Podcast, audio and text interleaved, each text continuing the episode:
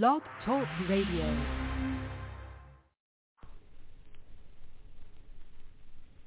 The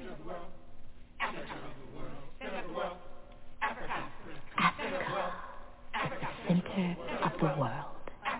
Latitude zero, longitude zero, planned by the Creator. Zinjanthropus was the first man found on the earth. That earth was the motherland, Africa. We know that without total understanding of what happened in the past, it would be difficult to relate to the future. We know that within the structure of the music, there should be a message, and the message should be truth. So now, we give you Africa, the center of the world.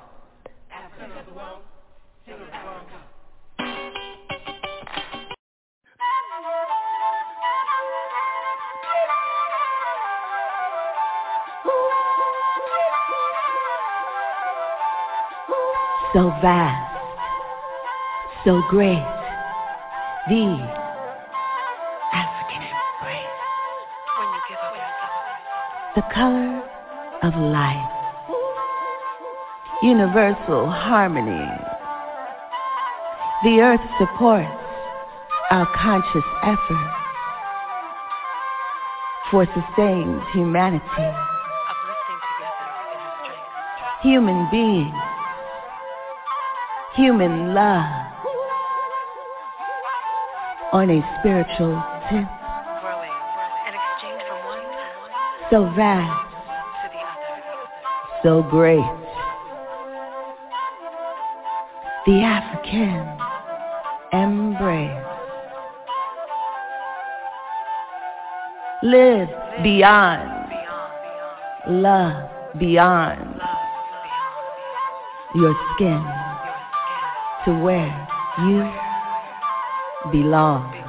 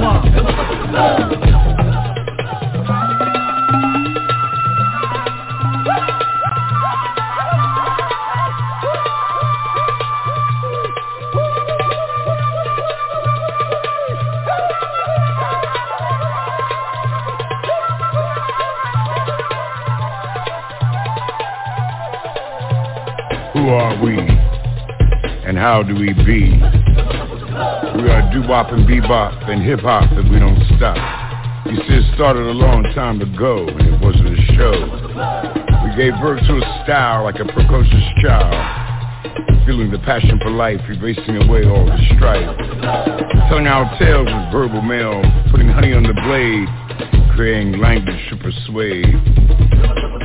Share who we've always been. Always a blessing, never a sin. We are doo-wop and bebop and hip-hop and we don't stop. It's our mother gave birth to everyone on earth. So we echo her call. And always walk tall. Cause we're hits of the world, so we create black pearl. Everyone can wear, everyone can share We can't live in despair, so we shine everywhere.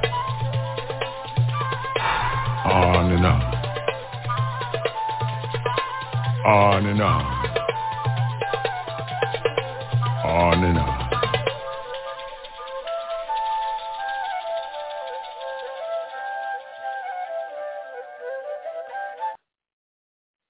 That's right. We're going on and on. Welcome to Africa on the Move on the 31st day of October 2021.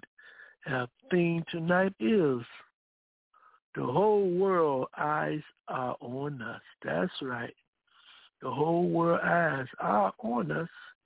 And we're going to entertain your theme by selecting some articles that is of pertinent importance to African people in the African world. So on that note, what we're going to do, like always, we're going to be in the seat and we're going to take the heat. As we define it, we're going to stand behind it. And we're going to start our party by introducing our political panelists and analysts for today's program. And like always, we welcome you to call in on Africa on the Move to give your views and any questions you may have as relates to the subject matter by dialing 323 679 0841. Repeat, 323-679-0841. Hit 1, and we will acknowledge your last four numbers. This is Brother Africa, and welcome again to Africa on the Move. Standing by. We will bring in Brother Haki right now, and we would like to welcome him to Africa on the Move. Brother Haki, welcome. My name is ha- my name is Haki Kamafa Mashoki currently with African awareness, and of course, Brother Africa, you know my thing is all about institution building. But like I got to tell you, Brother Africa, I recently read an article uh, pertaining to the kind of discontent that exists in American society. So it's always good when you hear or read about people, you know, who understand the nature of the of the situation in this country, particularly as it comes to the inequality that pervades the society, and to talk about the better needed changes in American society. So in order to understand the significance in terms of these kind of these uh, these uh, needed changes in terms of the perception of people, this article talks a great deal about the uh, about the discontent in the society. But anyway, I want you to check this out, brother Africa. Now, according to the Pew Research Center, 85% of U.S. adults surveyed wants changes to the U.S. political system, while 76% wanted changes to the healthcare system, where presumably healthcare becomes a human right and 66% want major changes to the economy, presumably to end policies that specifically uh, uh, continue to enrich the wealthy at the expense of the 90% of the population. This level of discontent is particularly evident among Generation Z, uh, ages 18 to 24, who hold a somewhat farcical view of capitalism and the needless hardship it engenders. Polls conducted by Axios and Momentive indicated 50% of Generation Z harbor negative views of capitalism, while 57% of the majority hold positive views of capitalism, the level of discontent among the younger generation continues to increase. The source of young people's consternation varies, but much of the discontent with capitalism involves around two primary concerns. First, the philosophical roots of capitalism, and secondly, the implications for the planet and life as we know it. With respect to the first concern, philosophically, economics is known as the dismal science. It is dismal because the precepts or the mathematical calculations are not based on verifiable science. Unlike physics or chemistry, etc., balancing equations will always result in a finding that can be verified. In the case of economics, science does not lead, but instead, economics is really a reflection of class bias, manipulation, and guesswork serving the interests of the wealthy. Classic examples are the seven to ten year period the economy of capitalism experiences crisis. This peculiarity of capitalism is indicative of the ineffectual nature of its mathematical methods and its relationship to economic realities. Another example is the 2008 subprime debacle in which mathematical calculations supported continued increases in real estate values only to see prices of houses increasing exponentially only to collapse, indebting the U.S. economy trillions of dollars, compelling the government to print more money, further undermining the U.S. economy. A more succinct way of looking at economics is to see it as platitudes. They may sound great, but upon close examination reveals themselves to be hollow. Neoliberal economics tells us the greatest good of the system, economic system is to put self-interest above all other interests. Ironically, when the self-interest societies that have endured for many a millennium, these societies incorporate compassion for others. Societies like Songhai, which encompass Sudan and the, Sahel region of Africa, the Kushite kingdom expanding northeast Africa, ancient, ancient Ghana, ancient Mali, Kemet, which is ancient Egypt, Monomotapa, which is ancient Zimbabwe, and ancient China employed horizontal economic structures that place value on the oneness of life, elevating people and planet, pertaining to both survival and existence. It is this historical backdrop to facilitate the use of poetry to resolve military conflict by ancient Somalians or coining of the concepts such as Ubuntu in Tanzania, South Africa, attesting to the interconnectivity among humans, ensuring human survival. When Western economics elevates self-interest above all other, inevitably a schism is created whereby a mutual understanding of life is impossible to, to appreciate.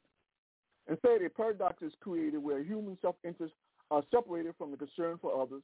The planet itself is seen as something to be exploited, and human life loses its meaning. This unfortunate reality is reinforced by history that, that obscures the fact economics is defined in a way that glorifies avarice or greed. When rational economic man was coined, it opened the gates to an endless exploitation.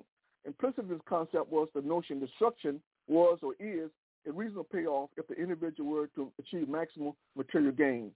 This notion in turn became the catalyst for a eternal pursuit of economic growth which justified global poverty, income disparity, and ecological destruction of the planet.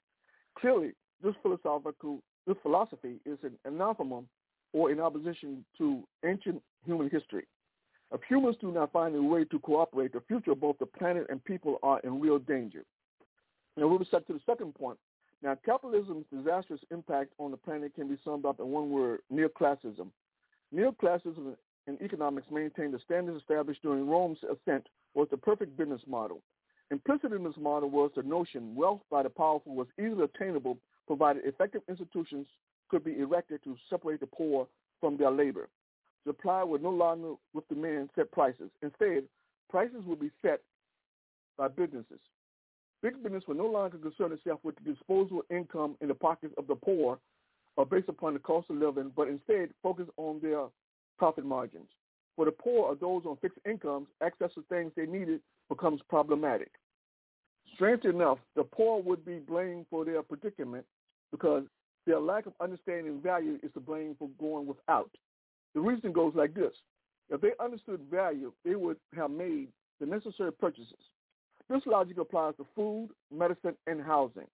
It's interesting enough, as wages continue to fall and the level of inflation rises, corporate responsibility continues to decline. Corporations, as part of society, do, do have a responsibility to society. Corporations that gets on to serve as shareholders, the social cost of hunger becomes unimportant to corporations, but greatly impacts society, particularly children. Now, this neoclassical creed does have powerful re- repercussions for the planet.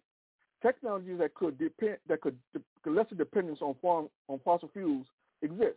Reportedly, in the 1980s, technology existed for cars ensuring 50 miles per gallon of, of gas.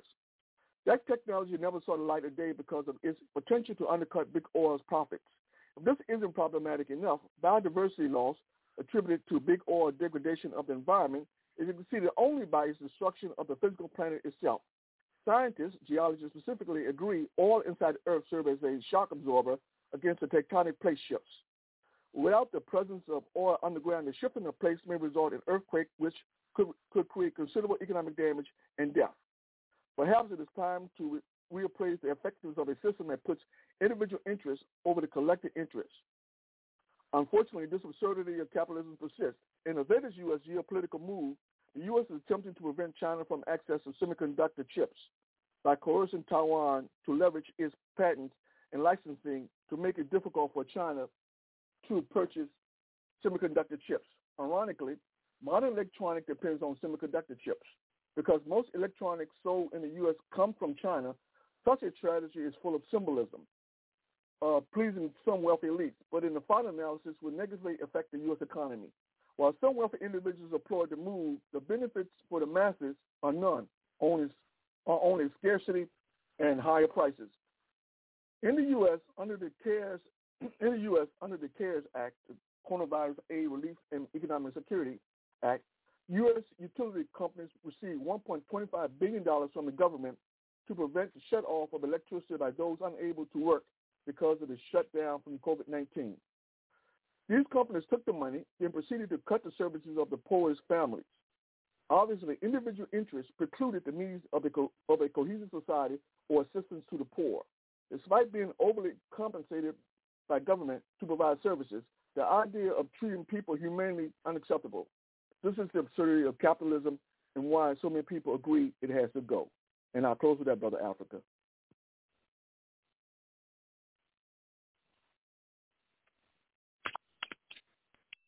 Thank you, Brother Hakeem. Next, we'll go to Brother Anthony, and we'd like to welcome him to Africa on the Move. Welcome, Brother Anthony. Hey, revolutionary greetings, Brother Africa, and the fellow panelists and the listening audience. My name is Anthony. I'm an organizer for the All African People's Revolutionary Party, GC. Our objective is Pan Africanism, the total liberation and unification of Africa under scientific socialism. Thank you, Brother Anthony. Following Brother Anthony, we'll bring you Brother Moses, and we'd like to welcome Brother Moses to Africa Remove. Welcome, Brother Moses. Thank you, thank you, Brother Africa, and, and greetings to everyone within the sound of my voice, especially the illustrious panelists. My name is Robert Andrew Moses. I've been in the struggle for scientific socialism from the moment I was introduced to Marxism during a government class back in my high school years, 1968. I call Marxism the race to cure racism. I bear witness that there's one God, Jesus, who is the author and finisher of my faith, and that Mao Zedong is his messenger for government. Fathers, help your children. And we don't reverse correct verdicts. I'm pro-choice, and I vote.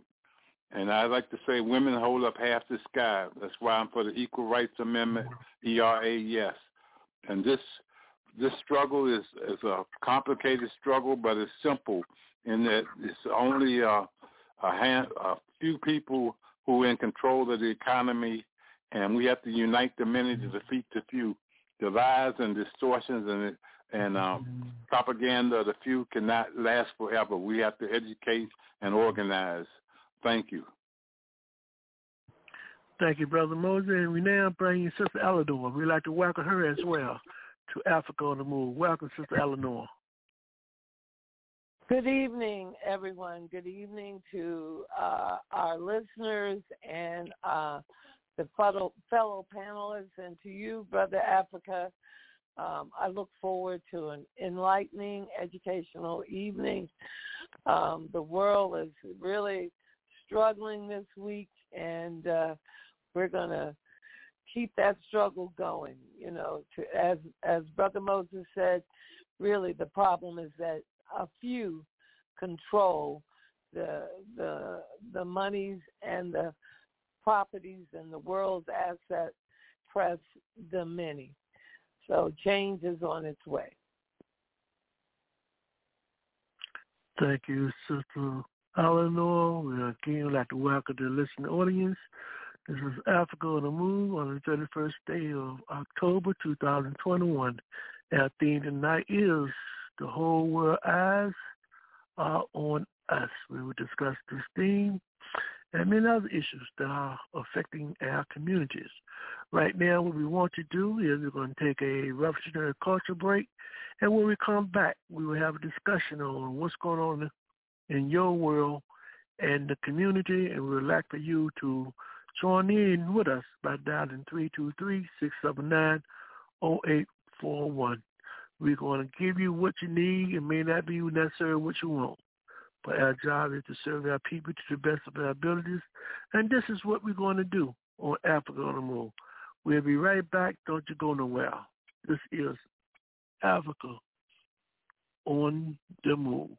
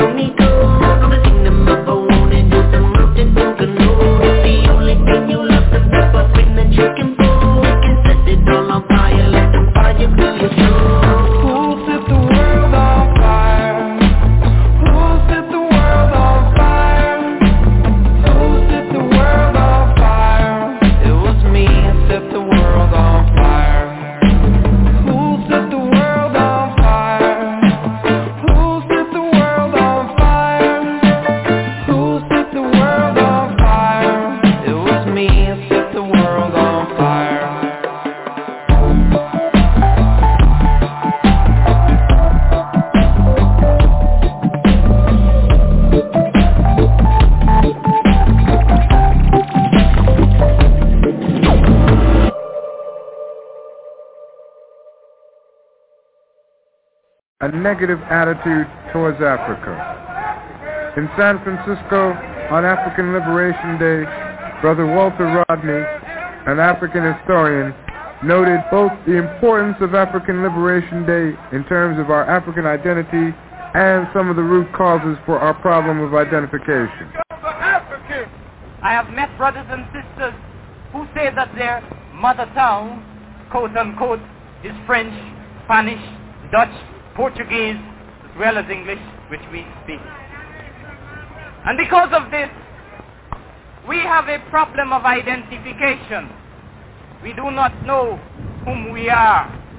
And that is why this gathering is of great symbolic importance because it is an act of identification.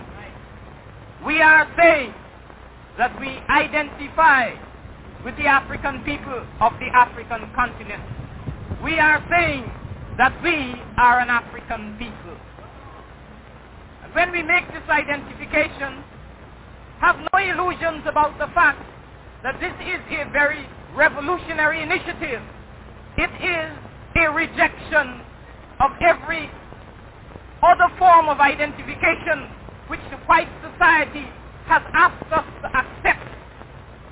Let me draw your attention to something which white universities and white libraries practice. And this is a university community. Numerous universities lie around this land. You go into their libraries and check the Library of Congress card under Europe or European you will find all entries listed concerning the continent of Europe. You will also find entries listed about Europeans in East Africa, Europeans in North Africa, Europeans in Asia and Australia. Look under the Chinese, you will find entries listed not only for mainland China, but for Malaysia and for the Chinese in, in, the, in North America. But look on the Africa and the Africans the only entries on the Africans relate to the continent itself. There are no entries on the Africans overseas. There is no such category. Africans who have been raped from the continent mysteriously disappear and become Negro. We'd like to welcome you back to Africa on the Move. You're listening to the voice of the great Walter Rodney Guyana. Yes, the world is on fire. Yes, the world who has our own Africa and African people and what we're going to do right now to get some perspectives from African revolutionaries and freedom fighters. We'll bring in our analysts and panelists. One of them for today's program is Brother Haki, and we will ask him, Brother Haki, the whole world's on fire. What's going on in your world and the community? Brother Haki.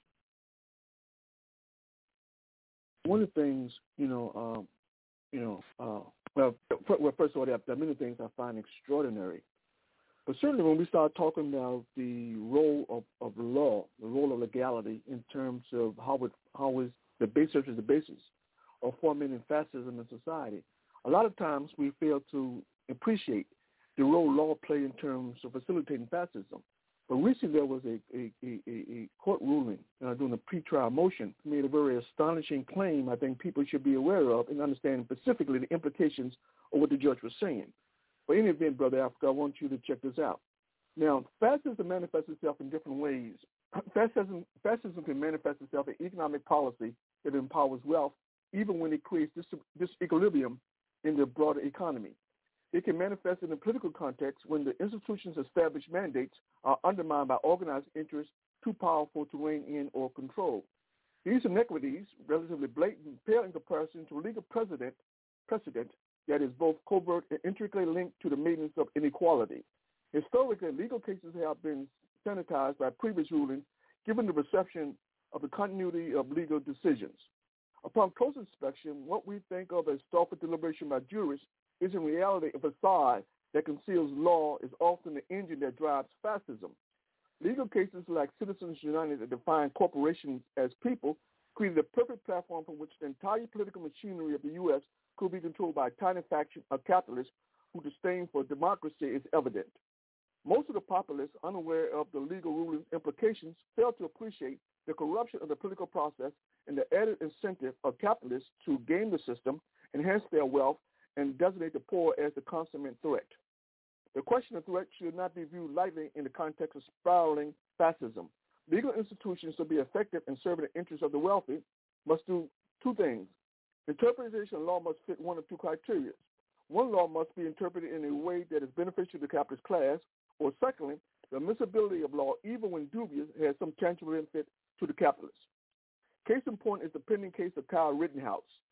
The case slated to begin in November 21st, November 1st, 2021. This case involves uh, Kyle Rittenhouse killing two people and injuring a third during a demonstration against police shooting of African people, uh, specifically Jacob Blake, an unarmed 29-year-old man in, in Kenosha, Wisconsin.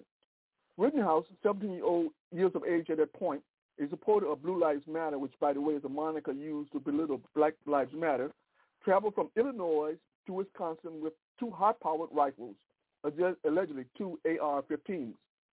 Ensuing confrontations with protesters resulted in three protesters being shot by Rittenhouse, with two dying from their wounds.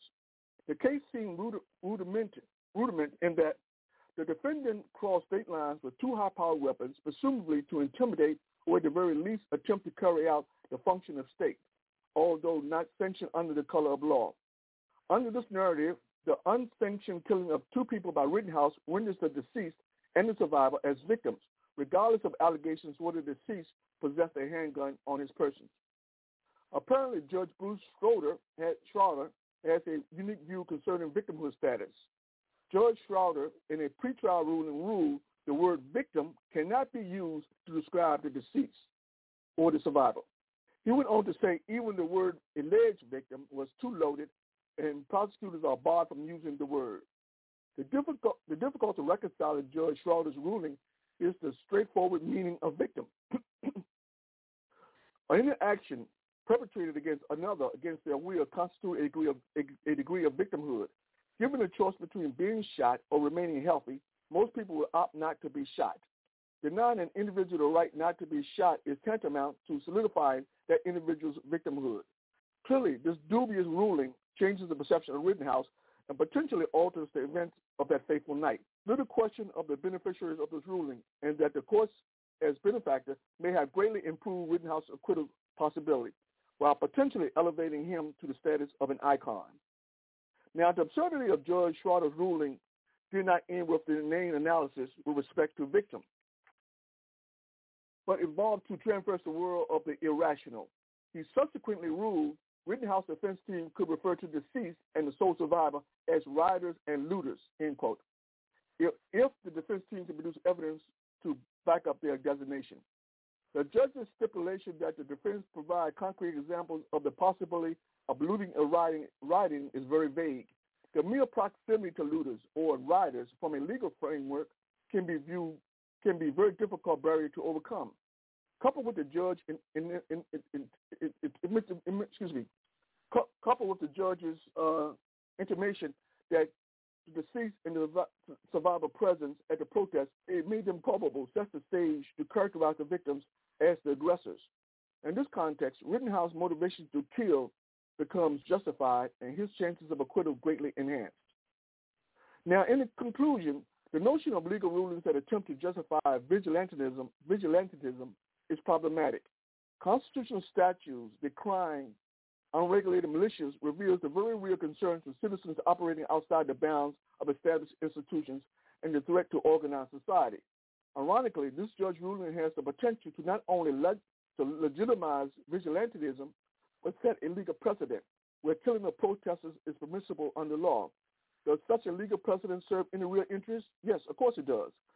Capitalist America and all its institutions are established to protect capital. Protests undermine their pledge by confronting institutions whose mandates are to thwart democracy by any means. The legal system role is to provide the legal framework to protect the capitalists that routinely deny those rights to its citizens when those rights come into conflict with the role of institutions. By creating the perception those paramilitary forces fighting to preserve the capitalist way of life by fighting against protesters at its heart the interest is in the interest of the capitalists. The legal system role is to legitimize right-wing paramilitary groups operating in the U.S. and throughout the world. Question is for all of us, can fascism and legal circles be stopped? And that is a quintessential question we have to ask ourselves. If it's in fact um, uh, it's, in fact uh, rooted in terms of legal precedent, in terms of this, this potential for fascism in society, the question has to be, if that is so, then the question is, what are we going to do? What can we do? And we have to ask ourselves seriously uh, in terms of the future in society, in terms of that very that very that very real concern as fascism continues to sweep the society. And I'll close with that, Brother Africa. Thank you, Brother Haki. Next, go to Brother Anthony. Brother Anthony, what's going on in your world in the community? Certainly. I'll start off with uh, responding uh, to Brother Haki's comment on uh, the Pew survey that he talked about when he introduced himself. Uh, I want to I just want to add something to that. I think, uh, you know, the survey indicated uh, that uh, a majority of people are for political or economic change in society, but uh, but uh, because of brainwashing by the ruling bourgeoisie, they are not taking that uh, sentiment to its logical conclusion, which is that they are for revolution and for scientific socialism. Because uh, as Kwame Ture pointed out, there are only two economic systems in the world, scientific socialism or capitalism. So if people are, uh, if a majority of the people are opposed to capitalism, they would have to be for socialism. Taking taking it to its logical conclusion, which a lot of people are afraid of, because they're afraid of the concept of socialism, and they're scared of uh, the term revolution, which means uh, uh, uh, uh a, total change uh, in in society. Uh, let's see. Uh, I want to uh, focus on uh, a decision made by the Democratic of the Republic of the Congo recently.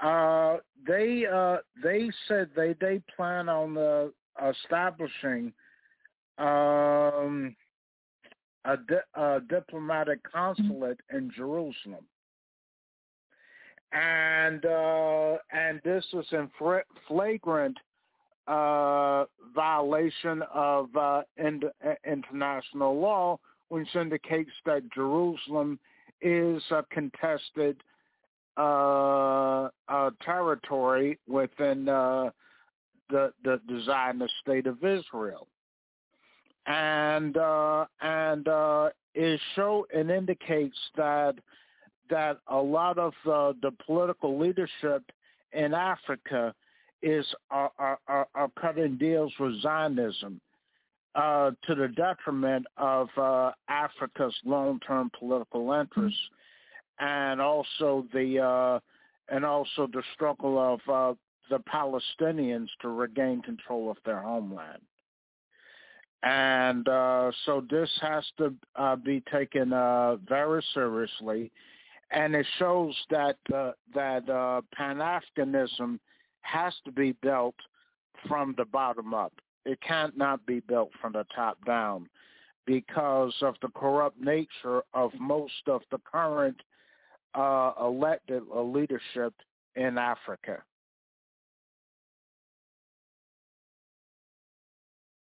Thank you, Brother Anthony. Next, we'll go from Brother Anthony to Brother Moses. Brother Moses, What's going on in your world and the community, Brother Moses? Thank you, thank you, thank you. Um, I I would like to echo um, that. Um, I, I don't want to repeat uh, what has been said, but those comments about the um, Pew survey and the and the um, the judge's order about um, not being not talking about victims um, those were two significant things that happened this week. And uh, also, uh, President Biden uh, at the at the 20 G20, I believe it was in in Rome, uh, I think they agreed that that corporations would get a minimum of 15% tax, and uh, that would be a step forward if if the world all got united around taxing these corporations. Uh, it would be a step forward. Um, it's been an interesting week. Uh, um, I don't, I don't know. Um, uh, I just, I just think that that judge is um, uh, ruling that these people couldn't be called victims. Uh, shows that his prejudice and his bias, and uh, it doesn't well well for a just verdict in this case. In that case, uh, uh, and um, I don't know. I'll just leave it right there. Thank you. Thank you, Brother Moses. From Brother Moses, we go to Sister Eleanor. Sister Eleanor, what's going on in your world in the community, Sister Eleanor? Well, thank you so much. I'd like to just piggyback on uh, Brother Hakeem's uh, reflection on the uh, judicial decision. And uh, the reality is it really demonstrates uh, that democracy is under attack.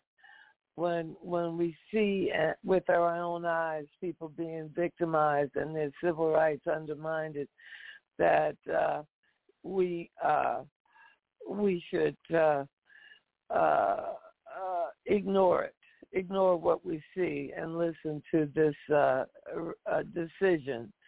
Uh, is outrageous. But what's also happening this week is that, um, you know, the EU is considering a 25% corporate tax. And the 15% corporate tax is a move in the right direction. Consider that there are 55 of these super mega entities that pay zero taxes. And so the issue is right now, as Brother Anthony Akeem and Brother Moses had said, is that people are ready for change. But people do not understand what kind of change they're ready for. And we have to be very careful because people are frightened of certain words like socialism, this sort of thing.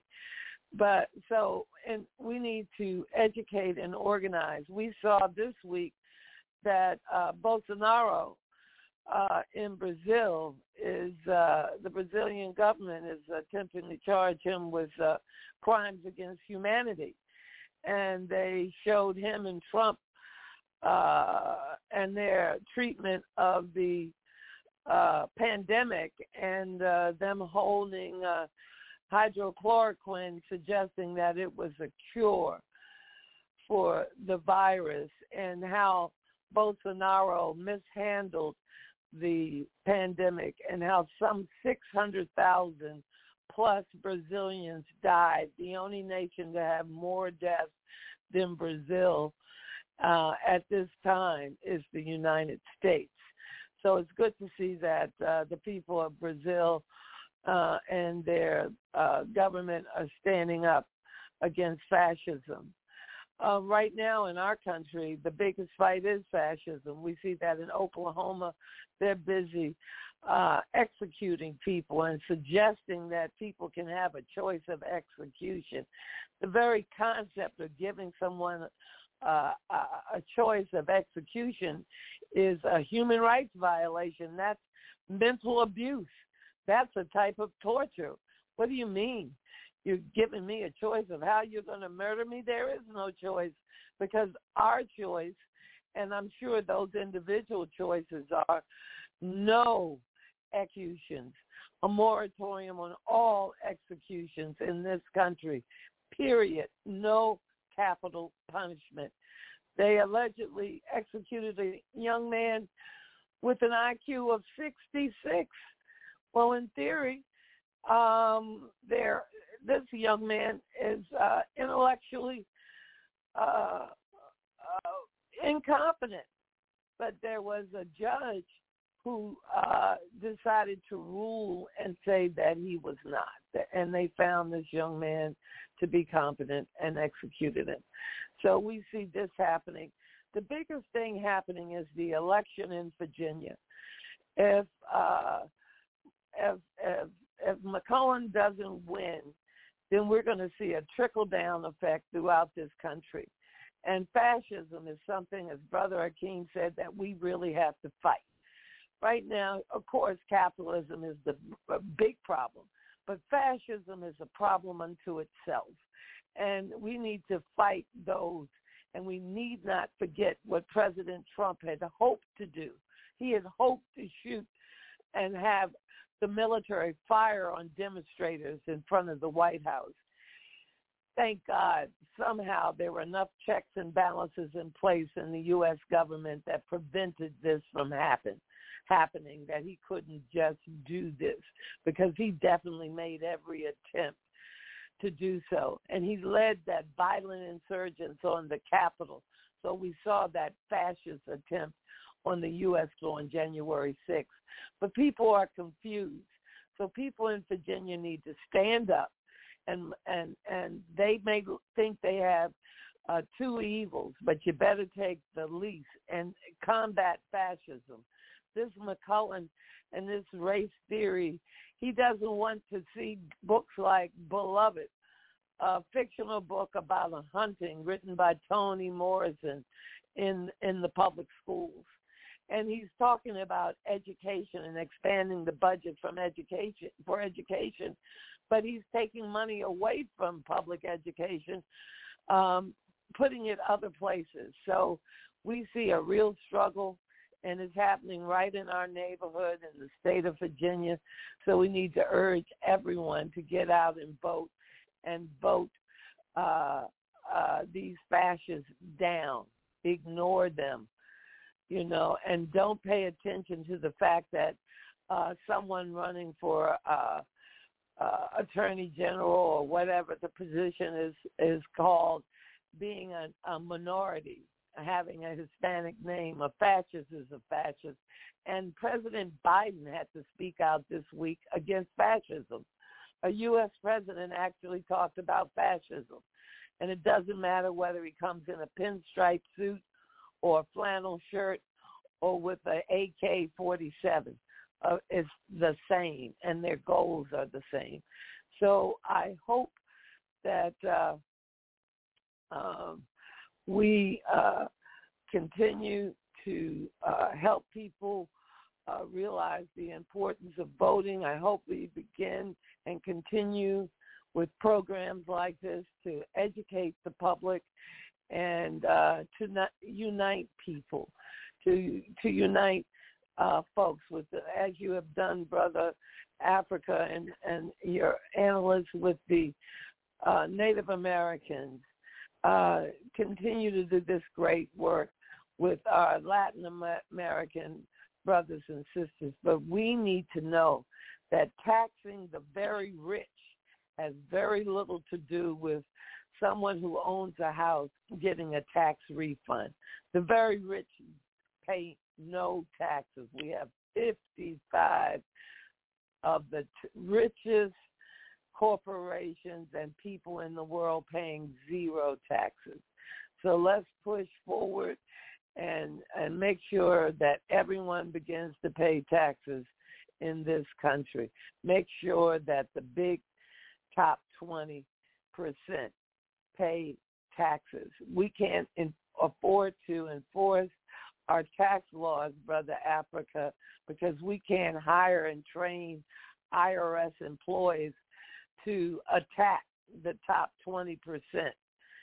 So uh, we need to increase our tax base by making the top 20% pay taxes to this government that they uh, utilize the resources, the highways, the people, everything. So that's so important. And we need to move the economy away from having workers work 40 hours a week, but the government, but they have to depend on government food assistance and medical assistance and housing assistance because these capitalists do not pay them a livable wage.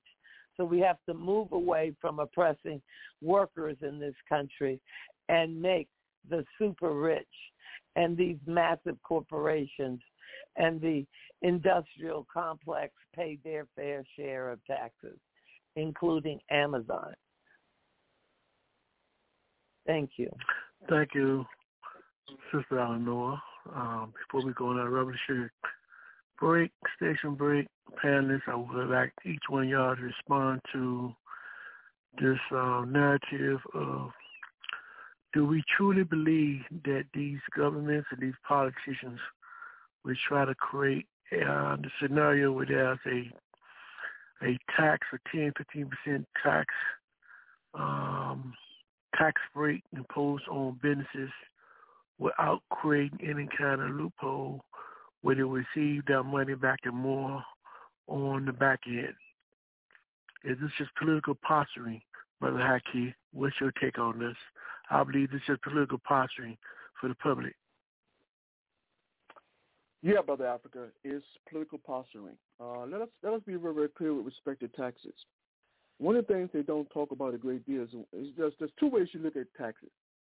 You can talk about a marginal tax rate, or you can talk about effective tax rate. Now, the thing is that what they sell us in terms of the media, they consistently talk about uh, marginal marginal tax rates.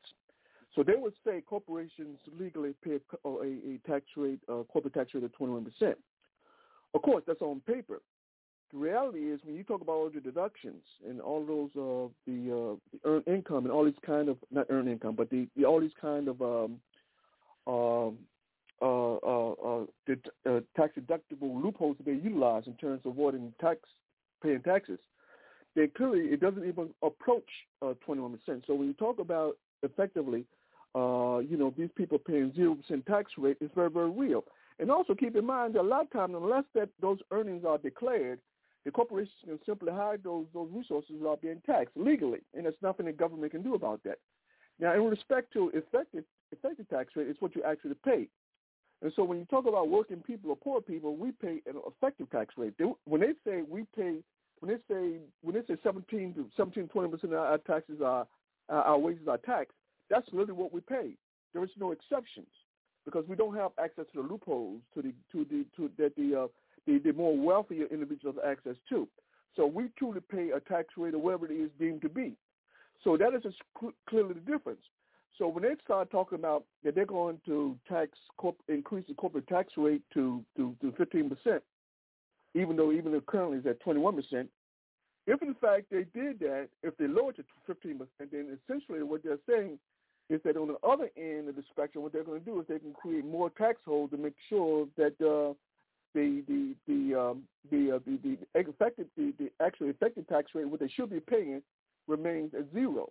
So this is a game they play. It sounds good on paper, but then we have to understand, look behind the scene, and understand the mechanics in terms of how taxes really work. And once we look behind the scene and understand how taxes really work, then we begin to, to, to distinguish between, you know, marginal and effective. And then we understand the games being perpetuated against us, and understanding that all this is game playing. It all, it all sounds good. The bottom line is that the, the ability to tax wealthy people is not a difficult ordeal. There's many ways you can tax wealthy people. Transaction taxes is the perfect way to do it. Uh, that way, minimizes the, uh, the, the possibility of them getting away not paying taxes. Every single transaction, specifically when we talk about stocks, is taxed. And so therefore, they, they can't get away with in terms of avoiding taxes. But clearly, we understand that people's positions of power benefit from the current tax structure, and they're in no hurry to create a tax structure which is fair because they benefit from the unfair tax structure. So clearly, if we if we think for one second that politicians are going to endorse or a corporate tax rate that's responsible or endorse a corporate tax rate that actually taxes the 1% of the population adequately, then we're sadly mistaken. That's simply not going to happen. So to answer your question, Brother Africa, yes, it's a game being perpetuated against the people, clearly.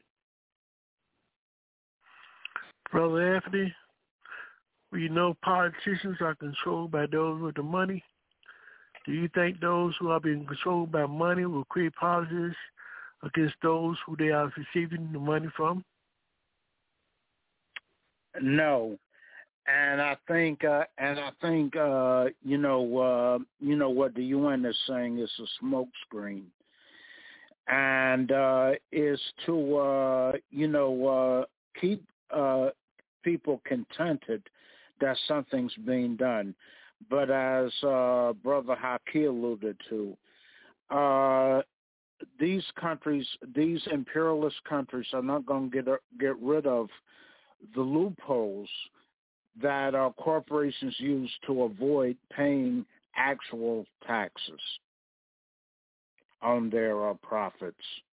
So uh, you know it's an illusion, and what it's going to take uh, to make it real is for the people to get organized and uh, and uh, that involves more than voting, which is actually the bare minimum a worker can do. But it takes uh, permanent political organization and mechanisms to pressure uh, the political leadership, uh, you know, to change.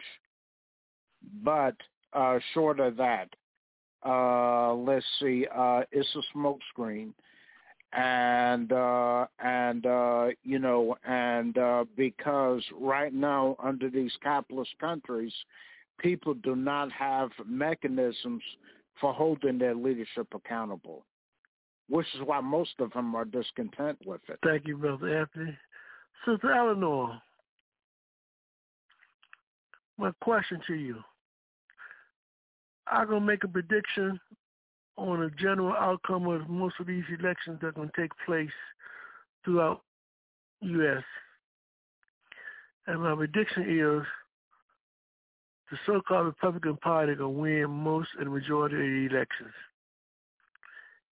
And I would say, based upon the behavior and the actions of the Democratic Party, that um, you should thank the Democratic Party for the Republican victory. Your response to that, Sister Eleanor? Um, Brother Africa, in some, I, I certainly hope that uh, the electorate will get out and stop that from happening. And as Brother Anthony said, voting is the least that you can do, but it's a start in a nation where many of us do nothing. Um, I think that the Democrats have set on their feet. They had an opportunity to pass that John Lewis bill, uh, or uh, they had two voters' uh, rights bills sitting right there on their on their diocese, and they didn't take action. And 18 states have. So uh, we better pray and and and act against uh, uh, uh, the fascists in Virginia this Tuesday. Because the the the the states have already taken action to restrict voters uh, voter rights, and uh, in doing so, they uh, were securing a Republican victory. Uh, these voter suppression laws not only affect African Americans, they affect all Americans. Maybe in 1965, when Lyndon Baines Johnson signed the Voters' Rights Act, because of the uh, the movement uh, and the way the media described things, they described it only as an African American victory, but it was in fact a victory for many Americans, Native Americans, Chicano Americans, many Americans who had rights uh, and access to the polls that we had never had before or hadn't had in generations since the voter suppression laws of the uh, late 20th century were initiated. And so right now, to get to the point, um, Brother Africa, the Democrats sat on their hands and they did not pass these laws that would have affected uh, voting rights nationally. They did not stand up and discuss and bring to the nation's attention the importance of the Voters' Rights Amendment of 1965 and how it was being devastated by states one by one after the November 2020 election. And we still have a candidate, Virginia Youngkin, who's alleging that Donald Trump, uh, the election was stolen from Donald Trump. With these people with these voter suppression laws want to limit who votes. If you're an old person that goes to the poll right now in the District of Columbia, all you need is your voting registration card. And you can vote. In many states now, you have to have certain types of ID uh, so students will be able to vote. But that senior citizen whose ID exp- expired in 2020 during the pandemic may not be able to vote because they haven't gotten out to renew their ID.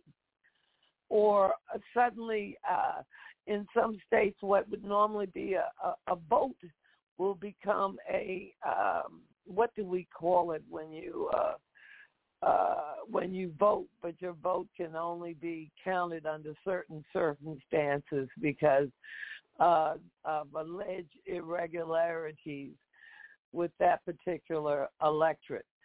Well, we're in danger, and the Democrats certainly contributed uh, more than their share to making sure that uh, voters' rights were restricted throughout this country. So uh, they didn't stand up. They'll say it's not too late to stand up, so they need to do it now. Pass that John Lewis voters' rights bill. Pass those bills. Get them into law. Make them act. Stand up for the American people.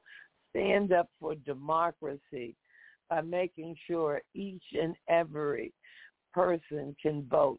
Every one of the electorate can vote. And it's an odd thing, Brother Africa, when you think about it. Uh, many of the people that have been living here, born here for generations, and standing right where their grandparents and their great grandparents stood, standing where their former enslaved ancestors stood, are less likely to have the very credentials that uh, this new voters legislation is requiring uh, in many states. So it's disenfranchising uh, the very people that people like Trump are claiming to represent. So it's just a big farce, and I think the Democrats have harmed uh, the nation by not pushing forward with voter rights legislation. Check it, Sister Eleanor. Brother Moses, I'd like for you to respond to this scenario. When someone tell you once you vote between two of the less evil, have they not learned that from evil you never get anything good? Well, there's no, there's always contradiction in any in any voting situation. There's going to be contradiction. Whether you're in Cuba, Venezuela, uh, Zimbabwe, wherever, there's going to be contradiction, and you're going to have to choose choose who would best represents your interests. And that's the reality. You're either part of the solution or you're part of the problem.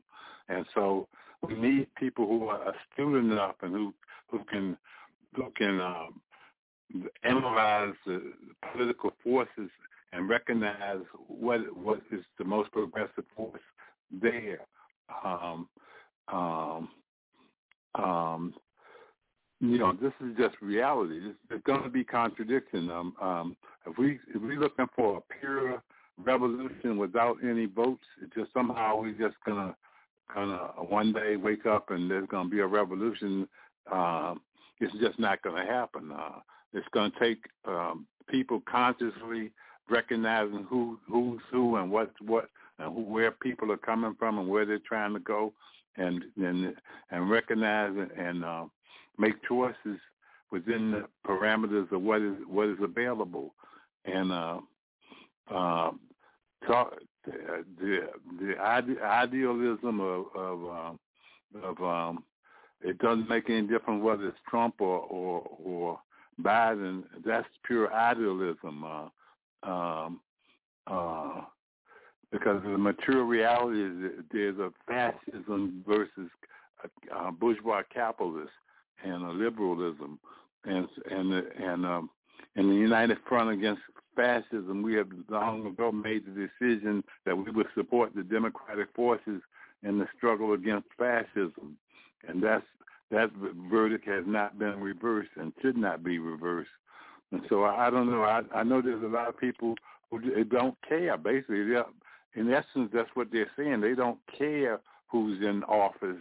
They just they're just gonna um, live their lives and and suffer whatever consequences happen.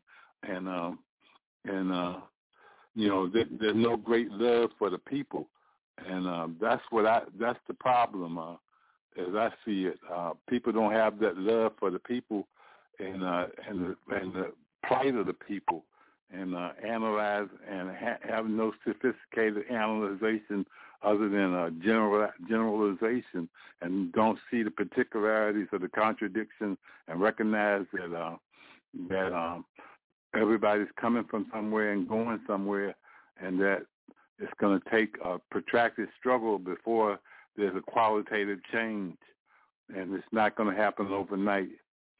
I don't know. I'll leave it right there. Thank you. Thank you, Brother Rosen. Brother Haki, I say again, when you talk about voting for two of the less evils, you start out with the premise that they all are evils. So why are you only being limited to evil choices instead of good choices? Your response. Yeah, that is that is a quintessential question because you're absolutely correct, Brother Africa. Evil is evil. And so you can't quantify evil. Evil is simply evil. And to say that one is less than others doesn't make any sense. Reality is if you do something that's negative, something that's wrong, something that's antagonistic, uh, the reality is that those those variables doesn't change in terms of whether you talk about Democrat or Republic. You're Republican. You're talking about things that adversely impact or negatively impact the aspirations of the, of the, of the people. What we have to understand is Brother Moses has a point. There is a process involved in terms of people coming to realization that the system is fundamentally bankrupt. And if if, if voting makes makes that possible, then sure, of course, then we, we tell people, sure, if you want to go out and vote, by all means, go out and vote. Uh, if that's going to help you to to to uh, to uh, uh, if that's going to provide you some clarity in terms of just how bankrupt the system is, then by all means, go vote. Because then at some point, maybe down the road, maybe 10, 20, 30, 40 years down the road, you begin to see that the whole process is bankrupt. Then I make you more amenable to the idea in terms of, of terms of socialist change. So we, we understand that and we support that. But the problem is that we, we cannot, we got to be careful in terms of how we couch, how we articulate our positions. Because if we imply that voting is a solution, then then we have a fundamental problem. Because you and I both understand that voting is not, not the solution. It's never been the solution. Now we think for one second that simply voting politicians in positions of power that they're going to take the interests of the people at heart and move to to to to to, to enforce the interests of the people, then we're sadly mistaken. We have over 125 years of history in this country that shows that politicians are politicians, and it doesn't matter whether they're Republican or Democrat. So when you talk about a system in terms of you know differences in terms of politicians, it's question it's a question of style. In terms of the politics, in terms of the ruling, the policies that they endorse, there's no fundamental difference between. It's simply a question of style. Democrats will deceive you by patting you on the back and saying, "Okay, uh, we, on, we we got your back. We, we'll look out for you." While they screw you, Republicans say, "The hell with you. We don't care nothing about you, and we're gonna prove it to you by our policies." So it's a question of style. Fundamentally, uh, uh, the mass of people disadvantaged no matter how you look at it. So it's a question of style. So it's not a question that you have two competing ideologies. That's not what's happening. We think simply because we talk about Democrat and Republican, we, we, we assume that, that the two are, are, are the, are the, uh, the inverse of one another, that they're, they're, they're different. But the bottom line is they're one and of the same, they're, they're, they're, they're two sides of the same coin. And we can, that's very, very clear. Malcolm X is very clear on that point. Marcus Garvey was very clear on that point. Uh, anybody who understands history, who understands politics, who understands capitalism, understands that these forces, uh, these politicians who are represented to, to, to endorse the system, are not going to come positions of power to eradicate or destroy that system. Their thing is to promote that system. That's very, very clear. It doesn't matter whether you're Republican or Democrat. As much as I like uh, Alexandra Ocasio-Cortez, as much as I like her, because at least she does from time to time articulate positions that are that are impactful, that are that are very important, that are um, that has the potential to empower the people, and I I love her for that. But the bottom line is that she is a politician, and so when she sat around and endorsed a billion a, a, a three billion dollar deal, give give Israel three billion dollars for so-called Iron Dome program, is a military program for the sole purpose of more destruction of the people of Yemen, more destruction of the people of Syria, more destruction of the people in Iraq. When she did that, it, it just reinforced this understanding that her motivation, even though she might articulate her desire in terms of uh, creating society, uh, creating conditions that are favorable to the masses of people, the bottom line is that she voted according to her interests. She understood by voting for giving that Israel that three billion dollars. She understood that now she has access to to all kinds of investments from Zionist elements right here in America. So clearly, let's be very, very clear about this. The love of the people has nothing to do in terms of strategically understanding the reality in terms of how, how things exist in society. I can love the people and still not vote. I don't have to vote to love the people. I love the people by by by example in terms of the kind of, kind of sacrifice I make in terms of doing what I do historically. You you see. So they so it's, it's not like something that you know that, that that people who are concerned about the people just start. Most of us have been doing this in excess of over 25 years. Some of us been doing this 35. Some of us been doing 45. Some of have been doing 55 years. We've been doing this for a long, long time. So our love for the people is very, very self-evident. That's very, very clear. Otherwise, we would have quit a long time ago into the hell with it. I'm not going to deal with this. You know what I mean? I'm just going to play it safe. I'm going to be pragmatic. You know, I'm going to make my money, and I'm going to use any and everybody in order to make some money because that's the American way. We chose a different way. So we understand intimately the, the political process in terms of how it works. And so when we talk about the differences between Democrat and Republican member parties, we got to understand fundamentally there is no difference. If we don't fundamentally understand that difference, too much weight to voting. Uh, you know, so I, I just want to make that very, very clear, Brother Africa. You're absolutely correct. So when you say lesser two evils, evil is still evil. It doesn't diminish evil simply because it's more the evil is more palatable. Because when you, as opposed to slapping me, you you know you kick me.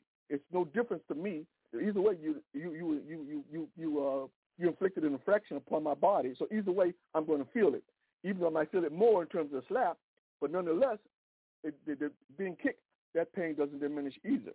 So clearly, Brother Africa, you're absolutely correct. There is no difference between, uh, there, there's, there's no degrees of, of evil. Evil is evil, point blank, and I'll close with that. Thank you, Brother Haki. And before we go on that revolutionary culture break, I'll bring in Anthony. Brother Anthony, I'll let you get the last words in for this segment. What's going on in our world, in your world, the community.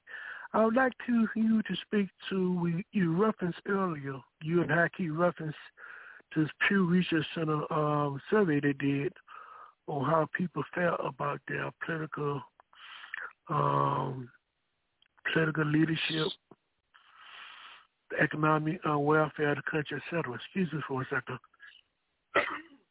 Thing they didn't mention, and I'm just curious in terms of your perspective on this, is that in most Western elections, particularly in U.S. elections, you have way less than 50 percent of the people participating in the election. So in terms of this concept of democracy, and you got less than the majority participating in this process, what do you make of that? U.S. have had elections as low as maybe 30 to 40 percent of participation. That means 60 percent of people did not participate. So how do you govern and rule from that perspective in a concept when you say it's a question about democracy, the people, you know, depend upon the people, the participation, and people will. See, like to me, the people we are saying for whatever choices available, they not support none of them. Well, I'm just curious in terms of issue of less than 50%, 50% of the people participating in these so-called elections when you're looking at the West and that so-called praise or a so-called great democracy. Your response, Brother Anthony.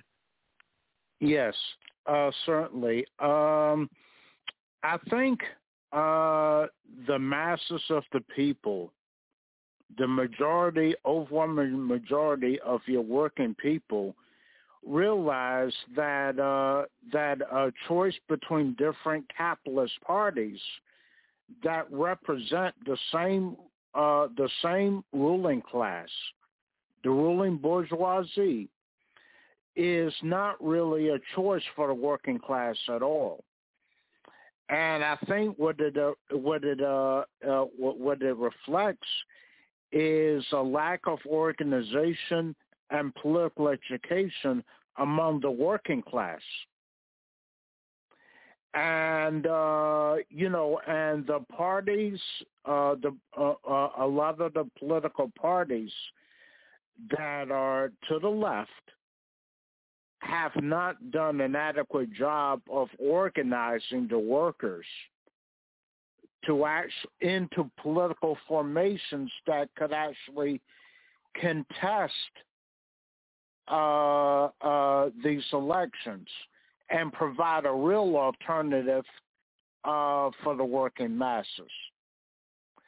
And uh, I think uh, I think unconsciously, a lot of people that do that that are eligible to vote don't because after uh, after nearly uh, 160 uh, 64 years, uh, 165 years after the 14th Amendment was passed, which extended Africans the right to vote in the U.S.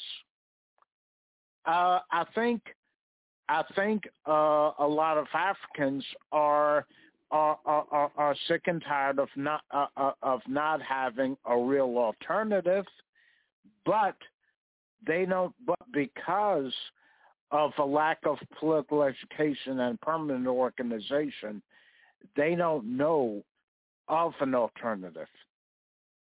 But it is clear from the Pew survey that a majority of the people want one and uh, and I think because of various divisions uh, inside the European uh, left primarily, and also divisions even among uh, you, you know among Africans, we have not provided a suitable alternative.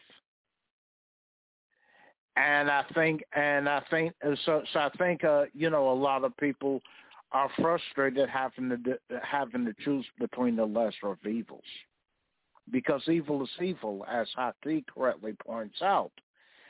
But uh, we, uh, those who, uh, those of us who have an understanding of our history, could point to our history uh, in terms of the lessons of the implications of uh, supporting uh, the Democratic Republican duopoly.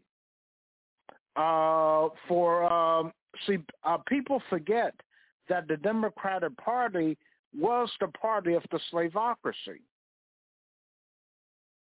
It was, and it was, uh, and, and it was a new party, the Republican Party, uh, that uh, that uh, that advocated for the abolition of chattel slavery, so that uh, so that uh, the U.S. could emerge as a capitalist country. So uh, the Republican Party has always been pro big business historically, and uh, you know, and the thing about it though, and neither of those options represent our interests. And we have to get about the hard work of organizing our people. And uh, that's a lot harder than casting a vote, admittedly. But it is necessary in order to affect uh, genuine change in the society that we organize into political into political entities that could contest uh, the Democratic Republican duopoly. Thank you, Brother Anthony. You're listening to Africa on the Move. Our theme tonight is the whole world eyes are on us.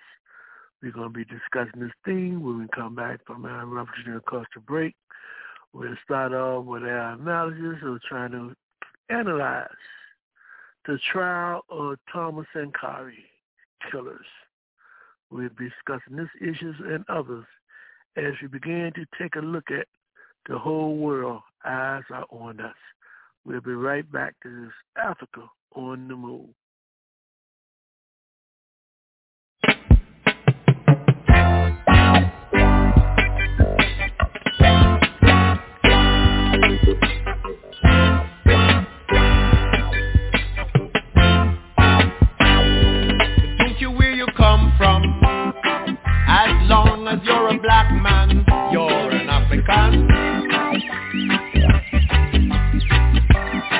No mind your nationality, you have got the identity of an African. Cause if you come from Clarendon, and if you come from Portland, and if you come from Westmoreland, you're an African. So don't care where you come from. As long as you're a black man You're an African. No mind your nationality. You have got the identity of an African. Cause if you come from Trinidad And if you come from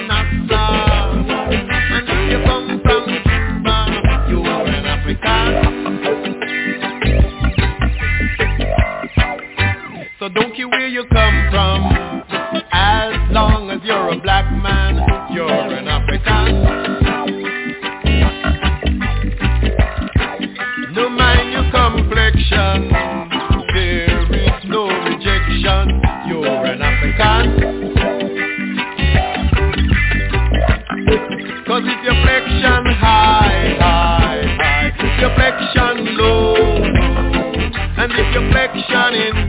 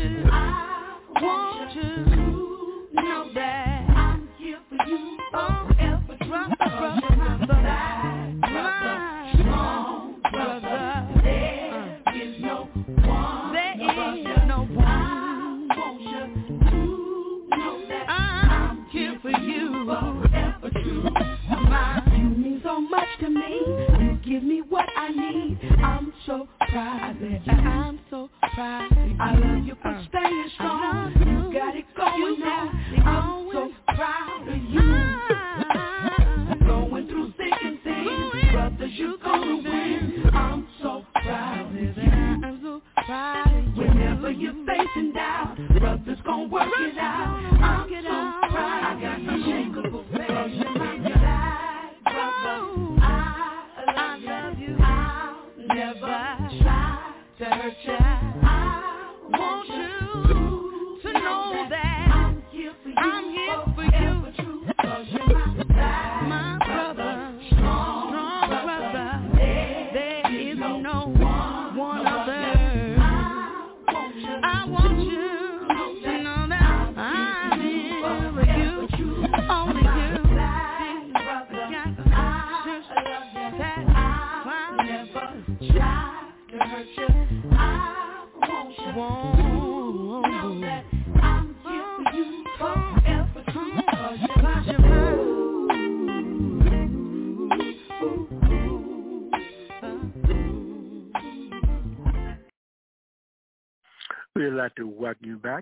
Africa on the Move. I'm um, Brother Africa. We're in the city. We're going to take the heat. Our theme tonight is the whole world eyes are on us. We're talking about Africa, African people. We can look at this because we can look at the history that when you talk about the nucleus that make the world goes round, the centerpiece has always been Africa. That was a battle in 1884-85 called the Berlin Conference in terms of who will take control of the continent of Africa, African people, and their labor and their resources. And you look at year 2021, you can see this playing out again. There's again another scramble. Many people say the second scramble to recolonize Africa you have the U.S. forces that have militaries in every African country on the continent. Why is that?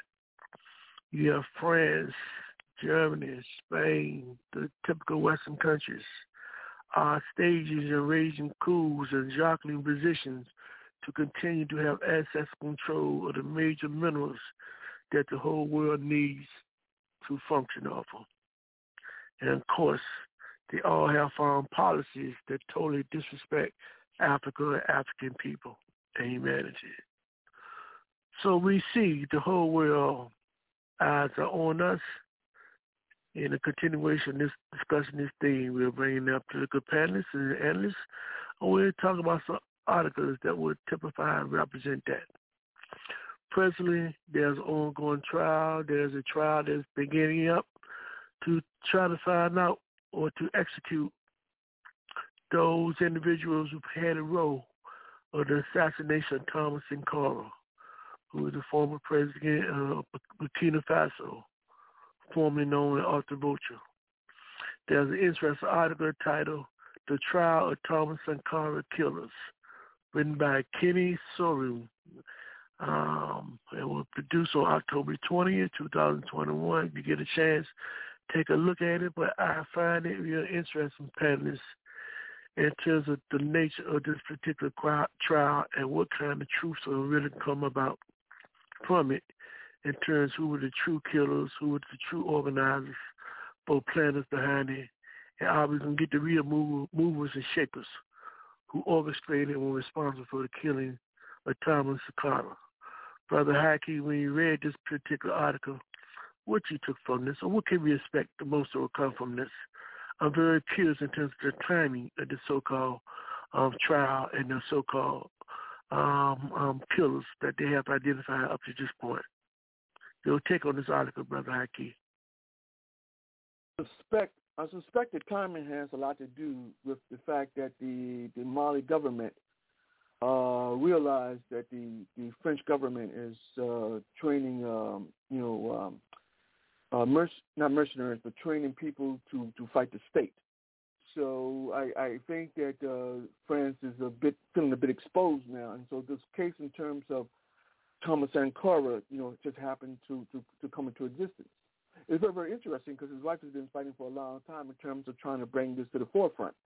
But what is interesting about this case, Brother Africa, is that when you talk about the, the conspirators, those individuals responsible for the murder of Thomas Sankara, it's a familiar theme in in in Africa. Well, it's a, it's a familiar theme throughout the world, but particularly in Africa. And it makes me sort of sad because the bottom line is that you tell us the kind of the level of oppression, the uh, the the uh, the the um, the systematic injustice inflicted upon Africa is so massive that if the response uh, from African leaders isn't equally as determined, then there's no way conceivable that Africa is going to escape this, this, the, the kind of current uh, turmoil that it's confronted with. And so when we talk about these Western powers in terms of their inclinations or their, their desire to see the continuation of uh, a, a colonized Africa, uh, you know, um, France is epitomizes that. Now, as bad as the U.S. is in terms of the kind of imperialist practices it, it practices, uh, France has been doing a very good job in terms of, you know, uh, actually when we talk about intervention, France has done a very good, very good job in terms of intervening in Africa, in terms of, you know, destabilizing African governments. And uh, so clearly this, this case in terms of Sankara, you, you know, um, it's a case that we need to be very concerned about. Now, in terms of the case, Brother Africa, you know, one thing that's interesting, is the individual uh, Blaise uh, Compaoré, uh, you know, this guy was the, uh, allegedly he was a coup leader, and this guy has a long history in terms of or co- you know cooperating with the West, in particular cooperating with France. Now, what is interesting about this particular guy is that at the time that they were initiating the investigation, you know, in terms of Thomas Sankara's murder, he fled to Cote d'Ivoire. Now, what is interesting, you would think that African leaders would say, listen, uh, you know, you can't come here. After what you did, the way you betrayed the people, you cannot come here. But typically, that's how it happens. Typically, when these African, when these corrupt African leaders commit murder or commit uh, acts of treason against their own nations, typically they have access to other African states. And I find that very, very extraordinary. So it speaks to the kind of uh, corruption, uh, the kind of malfeasance that exists with respect to, to, to African leaders on the continent in terms of their willingness, you know, to participate and uh, or certainly support uh, those kind of treacherous moves by African leaders, even though those moves are detrimental to the survival or the aspirations of the African continent and African people. Uh, but anyway, he left. But eventually, he left Cote d'Ivoire and he's in France. And so, ironically, you know, when when when when when the when the when the when the, when the, when the uh, Burkina Faso requested the records in terms of the investigation conducted by the French around the killing of Thomas Sankara, since the French were behind the killing of Thomas Sankara, they wanted the records to to to to, to ascertain exactly uh, how many current leaders and former leaders were actually part of that whole process. Well, friends provided them some documents, but the documents that really implicate the people who were responsible for carrying that out, uh, those documents weren't provided. In fact, one of the, one of the uh, very real ironies when you talk about terms of culpability, when you talk about the blame that uh, France played in terms of the, the killing of Thomas Sankara, France has been very adamant in terms of their defense of this guy um, Compaoré. They're keeping him in France. They're protecting him. Some he was a he was a national leader, and so therefore he's qualified to be protected in France. So clearly, you know, when you talk about international law, since we have criminals being being protected, in fact, that's against that's against the UN general that's against UN UN bylaws that you don't protect you don't protect uh, international criminals. In fact, this guy's a criminal, but the fact that France is willing to protect him speaks volumes in terms of their complicity in terms of the death of Thomas Sankara. And make no mistake about it, uh, France is, has been doing this for a long, long, long time, and its current leader, um, um, Macron, uh, this is a this is this is one savvy little sneaky. Um, uh, this is one savvy little devil. I mean, I got to tell you, he uh, you got to give it to him. He's smooth in terms of delivery. I remember one time when he went to uh, when he went to Nigeria, he made a he, he had a uh, he made a statement and he said that don't blame the France uh, for Franco Afrique. Is a, a concept called Franco Afrique. Uh, in other words, I mean uh, Africa, French Africa. And he talked about the fact that uh, don't blame the French for imperialist policies, blame the leader. You got to give this guy, you got to give this guy kudos for in terms of his audacity to actually stand there before the people and tell them, listen, we are undermining your economy. We screw you. We own your economy. We create all these hardships in your country, but don't blame us for that that takes a certain amount of uh, gumption in terms of even make such a statement right in right in right in the country, uh, the country that's being vil- that's being um, victimized, you know, by by France policies. Uh, now this guy, um, uh, Kafando, uh, Hyacinthe Kafando, uh, interestingly enough, you know, he's currently in exile, and the question is, he's also another international criminal who was supposedly uh, complicit in terms of actually leading the uh, the, uh, the, the the group to actually assassinate uh, Sankara. The fact that he's in exile means that someone in the Western world knows precisely where he is. And the question is whether or not it's in the interest of the West to, to give him up, you know, to the to, to the government in Burkina Faso. Uh, of course, we understand in history is, very, very clear. We, we have, if, if, if a position is any uh, indication in terms of how the West should respond, then we we, we all understand that Kafando will not be uh, will not be turned in, you know, by Western officials, even though clearly they know where, where he resides. And lastly, Brother Africa, in terms of the article, it, what I found interesting is that, you know, when we talk about the kind of those, those nine steps that you talked about last week in terms of the process involved in terms of colonizing or overthrowing a government, a government. It's interesting. One of those uh, one of those variables was the question around the support for generals. Now, in Burkina Faso, this particular general, General uh, Gilbert Diendéré, uh, this guy has a long history in terms of his willingness to destabilize or to destroy and to kill his own comrades in terms of uh, to, to, to ensure the interests of the West, in particular the interests of France, are protected. So when we talk about in terms of this relationship between the generals, African generals, and the West, uh, a very, very um, poignant. Uh, it's a very, very poignant tale because one of the things is that when you talk about this relationship between African generals and the West, this relationship is too well established throughout the continent of Africa. And so you look at Africa, the the the, the abundance of, of, of, Western troops, American, French, uh, um, in particular, when you look at the numbers of troops in Africa, then it raises real red flags in terms of just you know how many of these people are actually participating in terms of the West, but not only to destabilize their countries, but also to create a scenario in which uh, conceivably Africa would never uh, rise to to to to to, to innovate, to to in, to increase uh, its economy, to do those kind of things that its people need in terms of in terms of longevity. So clearly, brother Africa, you know, when I read the article, you know, it just makes you sort of sad, but this kind of this this propensity, this tendency among African leaders you know, to do things that are not in the interest of their people, not in the interest of their country, speaks volumes in terms of the, sign, the kind of um, self-hatred or the kind of colonized mindset that exists in so many leaders. And so when I'm going to say this in closing, Brother Africa, I think when we talk about this, this, this, this colonized mindset, the slave mentality, we should not we should not presuppose, that no one should think one second that when we talk about this colonized mindset, we should talk about Africans on the continent. When we talk about this African slave mentality, we talk about Africans throughout the diaspora. In America, you got these these African so-called conservatives. You know, if if if, if the FBI was to run an operation, or if the CIA was going to operation in, in the United States, the first people they would tap in terms of fomenting division in the community or fomenting uh, um, the, the death of radical leaders in the society, the first people they would approach would be your conservatives. Why?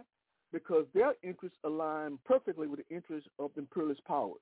So in Africa, you have the same phenomenon. So when I talk about this question in terms of the slave mentality, I'm not simply talking about brothers and sisters on Africa, in on the continent of Africa.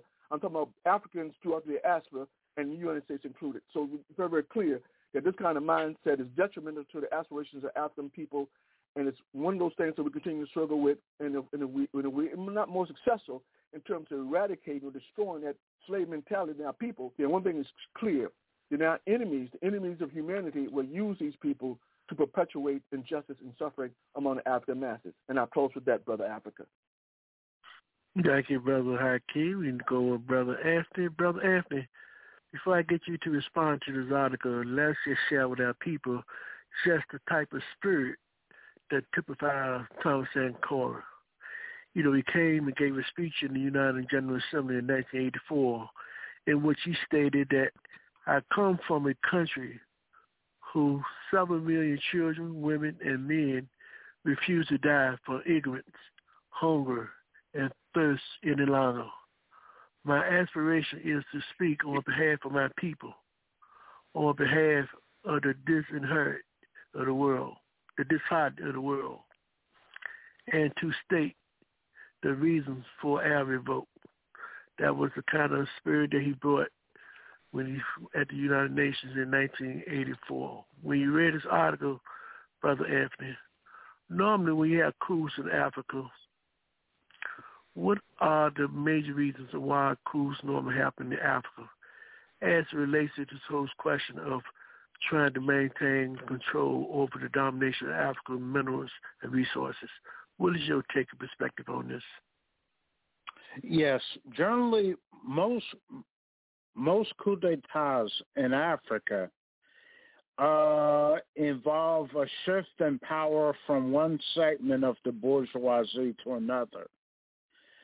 This particular coup that took place created a Burkina Faso uh, the land of upright people in uh, in Morsi, in Mosi, the language of the co- country's largest ethnic group. Uh, you know, was different in that uh, Sankara tried to uh, to implement genuinely socialist policies, but uh, but the mistake he made, uh, in Kwame Ture's opinion, was that he did not form a political party.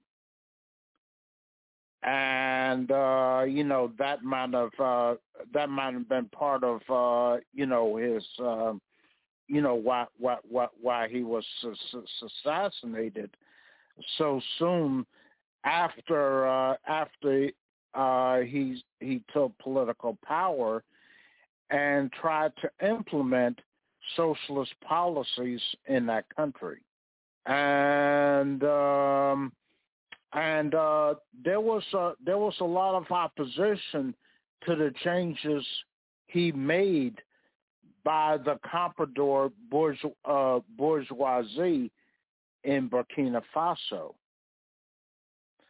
And um, and uh, that is, and I think this is a consequence of the control of the educational system in Burkina Faso by the former French colonizers. Uh, and I think that's part of the reason why the military is so corrupt because in a lot of cases they get their training uh, from the very people who colonized them. And uh, so I think, uh, so uh, you know, I think that is why to this day, corruption, uh, political corruption, is so rampant in Africa. Not only in Africa, but also, uh, uh, uh, but also throughout the diaspora, as uh, uh, Brother Haki alluded to, and and I think it's because, let's see, um, you know, uh, Nkrumah points out correctly that it takes socialists to build socialism, and uh, and and um, education has to be in control of the uh, uh, uh, of the masses of working people in order to produce an intelligentsia that is going to serve the interests of Africa rather than Africa's enemies and I think and I think that's uh, that is the critical factor uh, that uh, that there was a lot of there was some opposition uh, to uh, uh, Sankara's uh, policies that he tried to implement. Not a lot because the bourgeoisie doesn't represent a majority of the people, never does, but it's an influential segment. And that is why uh, Africa is dominated by neocolonialism today.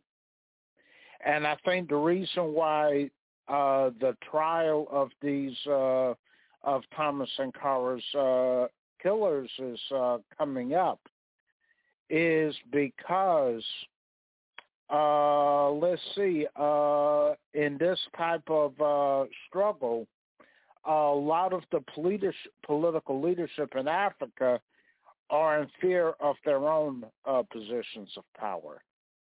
And I think that's why this came up. And I think, but I, I think it has to be followed closely to see what the outcome is. But the thing about it, though, this shows that more than ever, our people need to be organized uh, from the bottom up to achieve Pan-Africanism.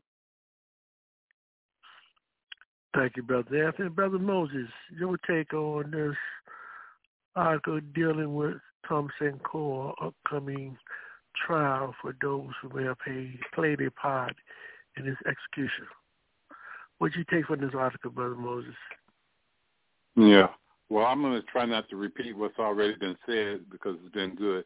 But um, the, the I know that the French president, uh, uh, Macron or whatever, uh, he was supposed to be releasing um, some of the files um, that the state has on on on the case and um, and uh, and uh, his, historically there in in and uh, as a ex colony or whatever, and um, evidently he he didn't release any significant uh, information. He released some stuff, but it was not nothing uh, um, to the extent that they, they really have files.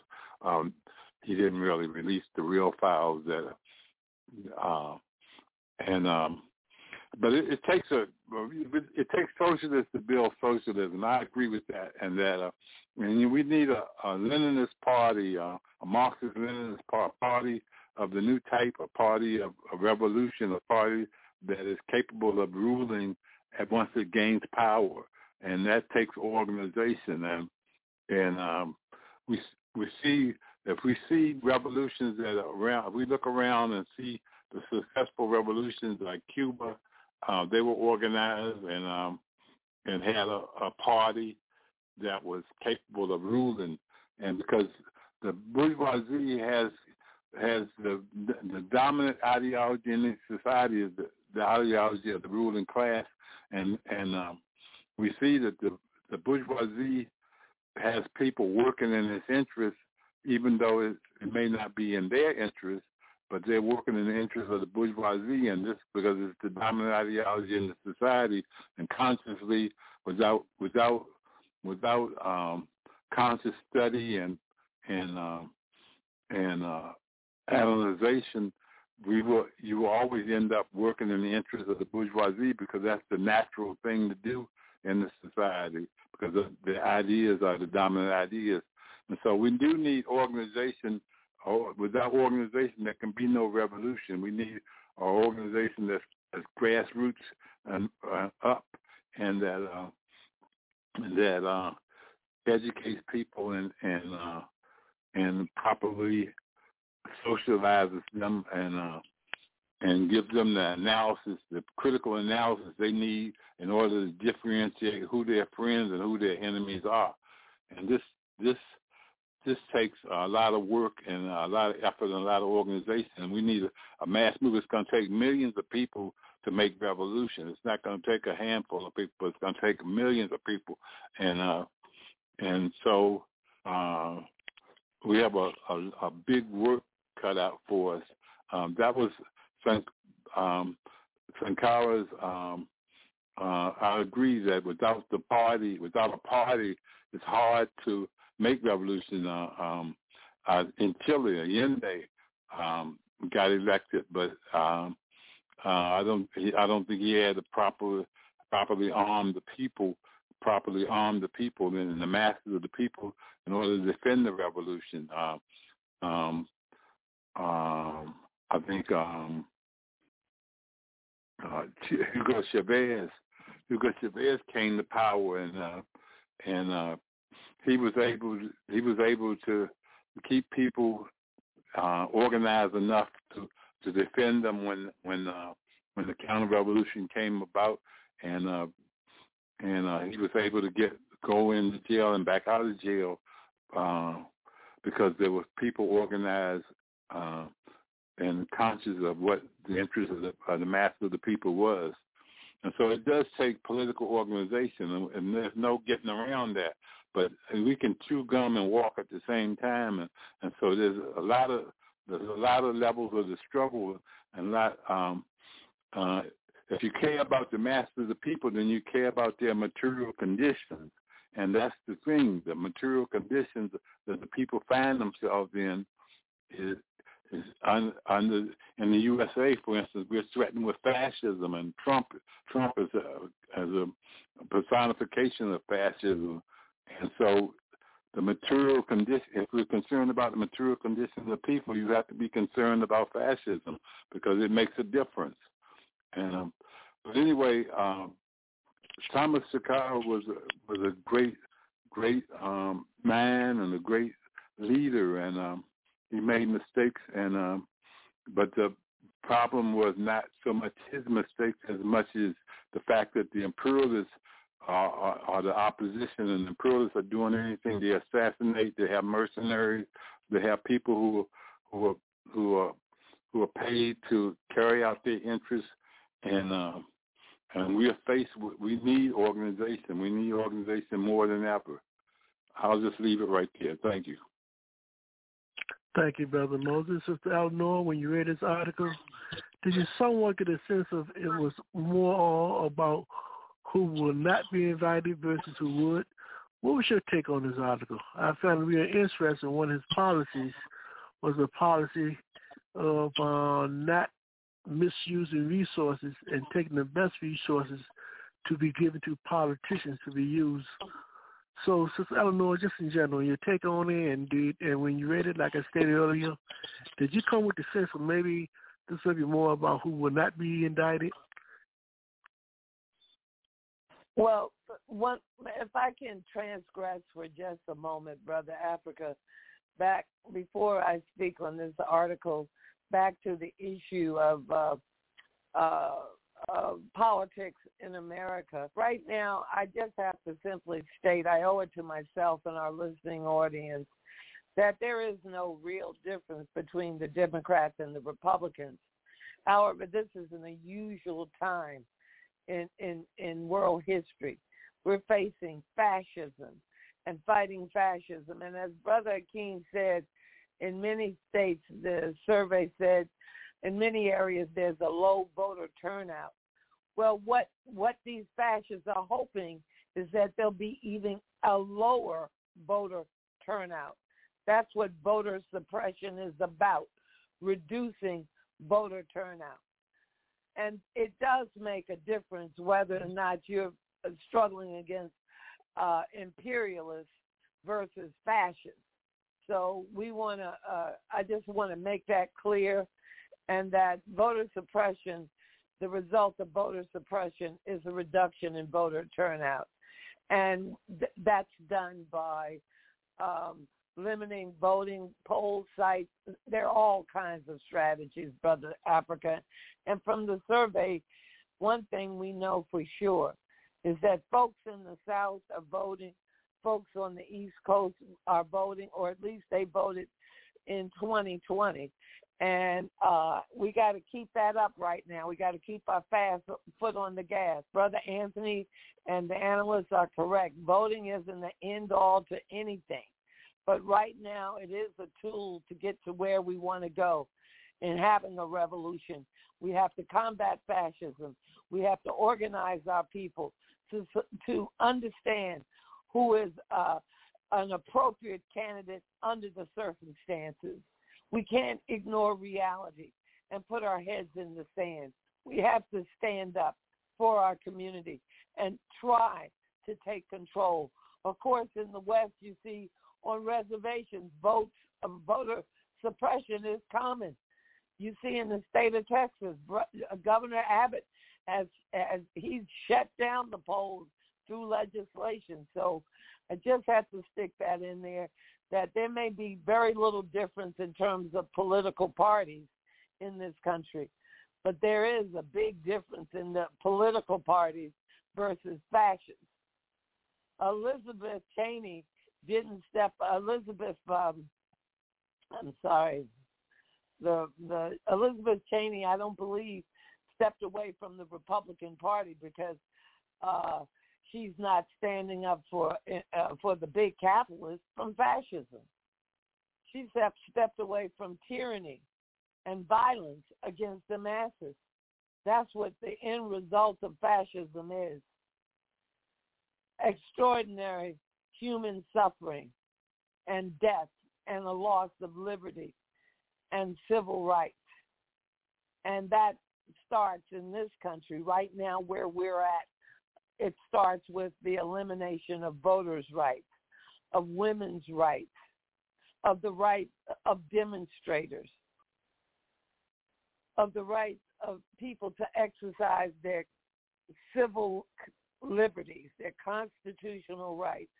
So in terms of the trial, brother, I don't know who's going to be tried and who won't be tried, but I I do see that the they needed uh, Mitterrand and the uh, uh, the prime minister and the president's documents, and they seem not to have been released for for what, what according to the article for whatever reason.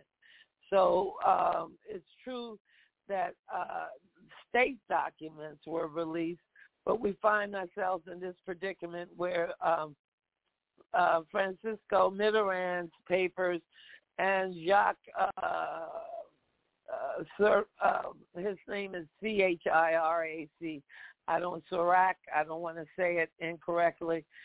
Uh, their their papers were not released. And as I said, they were respectively the president and prime minister of France at the time of Sankara's assassination.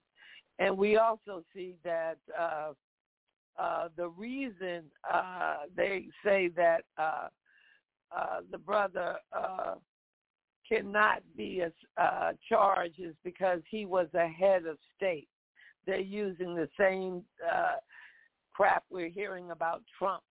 The reason that he can't be tried is because he was the head of. It looks like uh, there's some real issues there, and President, uh, I mean, uh, Brother Hakeem said something really important.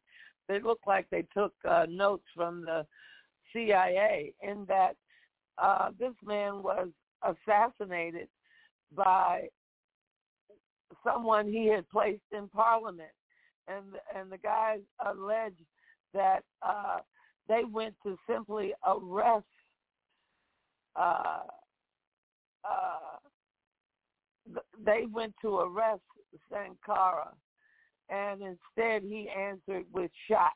Ergo, him and 12 of his uh, cabinet members were assassinated. Now, his wife is living in exile in France, and it was discovered when his body, after 27 years, was uh, interned that it was riddled with bullets. And uh, this is an out-and-out assassination. And the the general shows up at the hearing. The only one to show up at the hearing shows up uh, in his full uniform, and uh, uh, there there is uh, another key player in that incident was uh, charged uh, during a, a 2007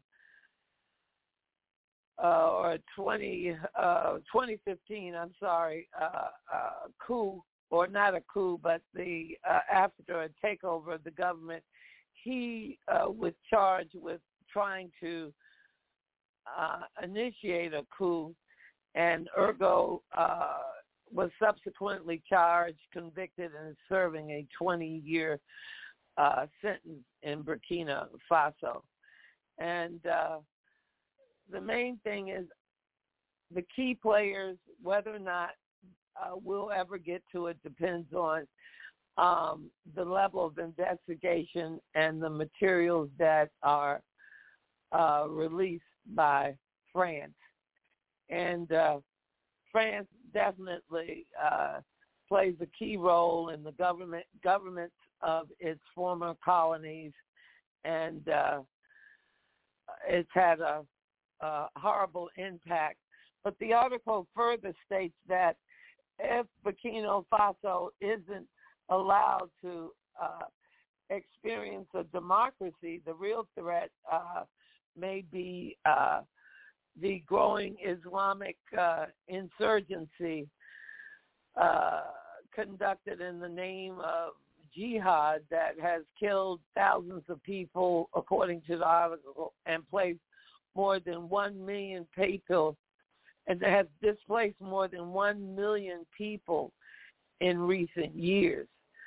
So uh, we see a real crisis, and uh, informed observers are certain that uh, these uh, these highly significant documents uh, exist, uh, and the fact that Mitterrand didn't deliver on what what he promised is something that may be highlighted in the course of the trial of Sankara, uh, Sankara's killers. Not that anything better could uh, have been expected, according to the article of uh, Mitterrand.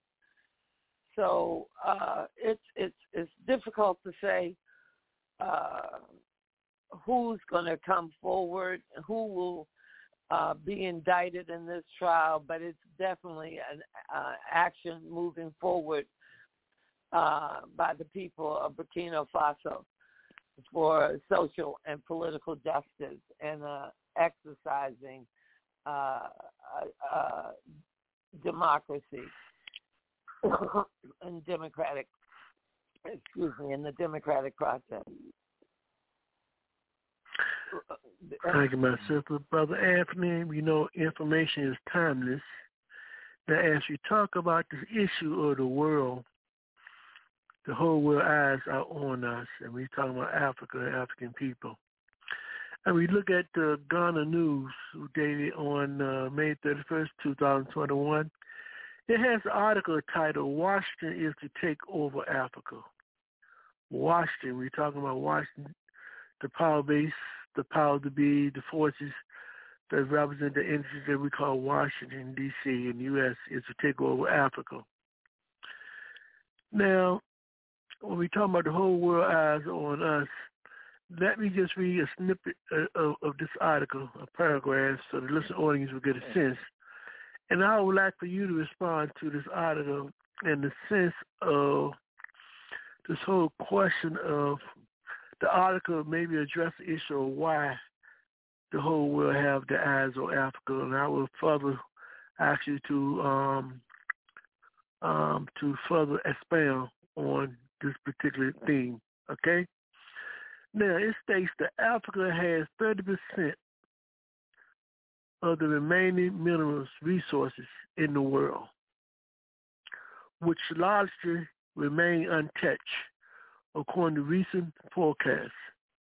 Africa will become a global strategic resource reserve by 2030.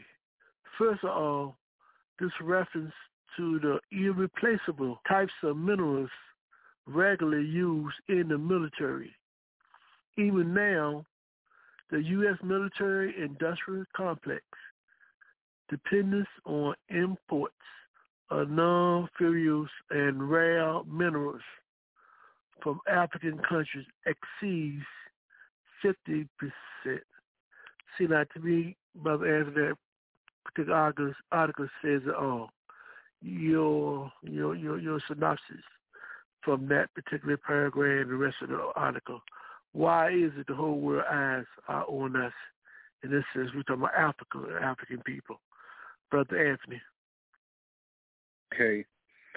I think it's the article raises a number of significant points. One of which is that Africa has 30% of the remaining minerals resources of the world, which largely remain untouched. And it was uh, it was during the 19th centuries that Europe discovered that Africa was rich in natural resources, in addition to cheap labor. And uh, and uh, they've been exploiting Africa's resources for themselves for uh, ever since the late 19th century, and that has only intensified. And um, it says that in the next paragraph, however, the White House took care of gaining free access to African raw materials in advance in the mid-1990s, the, mineral, the American Mineral Fields and Barrick Gold, supported by the U.S. government, contained over, gained control over the coltan and cobalt deposits in the Republic of Congo since Washington had begun to provide military equipment to pro-Uganda and pro-Rwanda militants controlling the east of the country in exchange for gaining access to the mineral resources in the region. It is worth noting that former U.S. President George H.W. Bush served on the boards of directors of these companies. And also, and it also goes to say that the Clintons' involvement in Africa-based businesses is also very deep. But I want to, I want to uh, sum up that uh, that this article assumes that things in Africa will remain the way they are. That is the biggest uh, weakness I see in this article. It point it does a good job of pointing out how the U.S. gained access to those resources, uh, control of those resources in Africa, but that assumes the way th- things uh, uh, uh, that things will remain as they are, and it becomes incumbent upon the people of Africa to get organized, well enough organized to change that dynamic. And I think they will, even though things seem kind of bleak right now. But I, but the thing about it though, I mean, uh, one thing uh, that that we learn from history is that Africans have been living and surviving in Africa for nearly three million years. So uh, you know that uh, they uh, we've had to overcome numerous obstacles in order to survive and live on on, on that continent. And um, you know, and I'm pretty sure that uh, that with hard work and permanent political organization, we can come, we can overcome the uh, the, the the current the current domination by Africa by imperialist and neocolonialist forces. It's going to take a lot of work. It's probably going to take a lot of time, but I don't think things uh, stay the way they are presently. And uh, our survival planet depends upon them not staying the way they are. But, uh, you know, but uh, I think this article is very good at pointing out how uh, you know, the U.S. maintains its uh, dominance over Africa's resources and the role that AFRICOM plays in that process. So, uh, you know, uh, you know, I think the article ends on a on a bleak note that Africa once again becomes a victim of colonization by Western culture. But uh, it assumes that that things will stay that way. And I got a feeling since resistance to imperialism is increasing everywhere in the world, it won't. Thank you, Brother Andy. Brother Haki, come and talk to me. When you read this article, Brother Haki, a couple of things come to my mind, and I'd like for you to share maybe some things that came to your mind when you read this article. I just thought just the nature of the title was very imper- uh, uh, um, perspective in terms of um, just the nature of how it was written, where it stated that who is Washington is to take over Africa. That's the title in of itself. But what it does show to me, Brother Haki, is this kind of attitude of, of European domination, capitalism domination, of trying to control Africa, African people is, is on the universal scale. The same behavior that you see in this article can be applied to the behavior in terms of how Washington see Africans in Haiti, how do you see Africans in the United States, how do you see Africans in Brazil, how do you see Africans in Cuba, how they see Africans in Venezuela, how they see um, people of African descent. So it seems to be a consistent uh, international policies to keep Africa, African people from being, from from developing, and um, we got to really take a look at this question of when we talk about supporting these institutions, what are we really doing? Your take from this article, Brother Haki. Yeah, you know, you, you know, Brother Africa, uh, you're absolutely correct. Um, the bottom line, philosophically speaking, uh, when you talk about the Western mindset in terms of perception of, of, of, African people, there is a certain amount of unanimity in terms of this this this, this mindset. And so when we when we think that um, we they see African people differently based upon geographical concerns, the bottom line is that's not true. They see Africans as Africans. In other words, they see Africans as less than. And unfortunately, the question in terms of class makes it possible for a lot of Africans uh, to to uh, to appreciate the fact that you know that your status, your money earning potential, or the, your where you live, or the kind of car you drive, is a real of, no real value to the overall mindset in terms of how they really see African people. And I think the class state makes it impossible for a lot of Africans to see that. So as a consequence, as opposed to work with other Africans to try to generally improve the situation for African people, they tend to believe that because they got it good, then you know, then apparently uh, somehow that sets them apart from other African people. And I know that's a position that a lot of Africans are not going to touch because they don't want to deal with that. They don't want to acknowledge that's the way they feel because we understand how they feel. I mean, we understand the psychology behind it. We understand the sociology behind it. We, we understand that. Uh, but certainly when you talk about in terms of the, the West uh, treatment of Africa, you're, you're absolutely correct, brother. Africa, they're in lockstep, lockstep in terms of how Africa, how Africa is disadvantaged. Uh, yeah, what is more problematic, brother Africa, as I alluded to before, is the fact that you know African leaders but, but persist in playing that game of the West uh, under the guise that by playing that game they get some of the crumbs.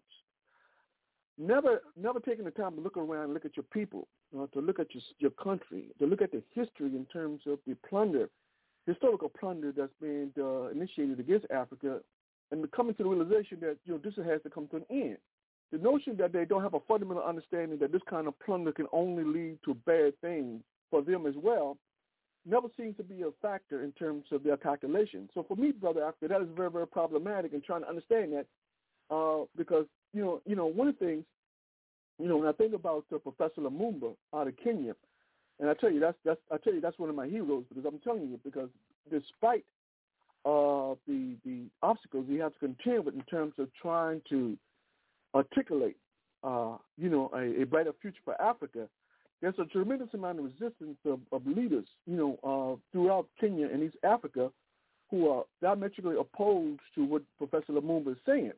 What Professor Lumumba is saying essentially is that if listen, if we don't do things to empower ourselves, then it's not going to happen. For us to continue to acquiesce, to continue to believe that if we just rely on others, that somehow that's going to make us better, is foolish. And so the so so uh, consequently, the message that Dr. Lumumba puts out is not is not being is not is not uh, making any real headway in terms of the, the, the African leadership, particularly you know in, in West Africa, in Kenya and East, in Eastern Africa. So clearly, brother Africa, this this, this this this this this question in terms of how to see Africa is pivotal, because unless Africans get a firm sense in terms of who they are, then one of the problems is that you know they're never they're, they're never rise to a position in which they collectively understand that they have a collective responsibility to, to engage in this fight. And of course, some people would argue that, of course, class will mitigate that, and to some extent, that's very, very true. Uh, as I alluded to before, uh, class is a big, big issue. But a much more prevailing issue, if you turn to look at the fundamental abhorrent treatment rendered to African people, is not based upon their, their, their economic status, but based upon the color of their skin, or in some cases, the texture of their hair or the shape of their nose. So these kind of um, ridiculous uh, uh, characterizations of African people in terms of defining who African people are in the minds of, of, of, of Western leaders has some legitimacy. In the context of America, what is very interesting in terms of, you know, when we think about terms of this mindset, this Western mindset, and what is interesting is that when you talk about critical race theory, what is very, very interesting is that historically, when you talk about the evolution of America, they've always done a very good job in terms of um, negating or liquidating or hiding the history of Africa. Now, one would think if, in fact, if people were inferior, then you certainly have nothing to, to, to fear in terms of let, allowing people to know their history. But the mere fact that they they they hid people African history, they denied African people the right to learn their history, they distorted that history. The mere fact that they engaged in that kind of um, conspiracy against African people speaks volumes in terms of their understanding fundamentally in terms of the capability of African people. And so if if, if Western leaders understand the capability of African people and feel that oppression of African people is vital in terms of them maintaining their longevity, then certainly it's apropos for African people to understand that their genius, our genius, in terms of being able to stand against any situation that arises. So we got work to be done. And of course, you know, talking about it is simply not going to get it done course, the organization has to take place, but also we have to understand in the context of in the context of Africa, when we talk about in terms of real organization, we have to understand that the Western powers are working full time in terms of making sure the kind of organization that we're talking about is, doesn't come to fruition. And, and so, and when we when we factor in the fact that when we factor into the consideration that the education system of Africa, by and large, is not controlled by Africans, but controlled by Western states are clearly the kind of message, the kind of empowering messages that Africans need in terms of self-realization is simply not there. So therefore, we, we, we deal with that handicap and understanding that. So a lot of the changes that are going to have to take place in Africa going to have to may have to come from outside of Africa into Africa in terms of as a catalyst to motivate you know African masses in terms of the need for revolution in Africa. And of course, in, in saying that, I'm not naive. I understand that Western powers who who understand that uh, are very, very cognizant in terms of uh, you know Africans Africans born in diaspora going to Africa because they figure if you go to Africa then you must know something. Otherwise, you'd be going to Europe. You know, uh, the more the more sophisticated go to Europe. You know, and for those Africans in, in the diaspora go to Africa, then they must be conscientious, and so therefore they got to be watched. And so therefore, trying to transmit that the necessary information that Africans need to, for clarity in terms of uh, uh, understanding why necessity in terms of Africans standing up to fight this, this system. Uh, we understand that it's not it's not going it's not going to be easy, but nonetheless, it's something that uh, we have to take into consideration as a possibility in terms of trying to move forward, you know, uh, in terms of our fight against global imperialism. Um, and one last thing, brother Africa, I, w- I would simply say that you know I, I, I got to come back to this question in terms of in terms of class. Uh, one one of the things is that you know people often elevate class above race, and I think that's a strategic that is a verb that is, that is a mistake. Uh, uh, you know, for the reasons I articulated earlier, I think one of the things is when you start elevating class above race, uh, it makes it difficult for you to understand the commonality of, of the struggle. Uh, because once you start see in terms of see in terms of race or ethnicity, then you understand it has a it's, it's, a, it's a common problem. The problem with class is once you start seeing things in terms of class, then you simply can can create uh, uh, in your mind uh, reasons uh, to set that, to set yourself apart from others. And so, therefore, when you talk about oppression of African people, well, you might, in terms of the class perspective, your position may be, well, yes, oppression of just among African people, but not for me. I.e., therefore, I'm special. I.e., therefore, I'm more intelligent. I.e., you know, um, I just work harder. Blah blah blah blah blah. So clearly, I think the question in terms of ethnicity, or, or, or for lack of a better term, race, I think has to be an intimate part in terms of organizing because one of the things that Africans don't deal with, Africans don't deal with race. Africans tend to deal with class. And I think because Africans tend to deal with class, they tend to negate the question in terms of the, the importance in terms of race as a catalyst and an energizing force in terms of moving forward because it sort of clarifies in terms of the situation. You don't have to be erudite. You don't have to be intellectual to understand that these people are treated differently based upon my skin color. And so therefore, it doesn't matter my profession, my, my you know, my, my earnings all that matters is that, you know, that people look like me have a right uh, to live their lives. And so therefore it's incumbent upon me to create conditions or fight for conditions to ensure that people who look like me uh, can enjoy those things uh, uh, based upon their God-given abilities. So clearly, Brother Africa, you know, I, I think it's, it's, very, it's problematic all the way around. But one thing is clear, you know, uh, the struggle is uh, the struggle is ongoing, and Brother Brother Anthony is absolutely correct.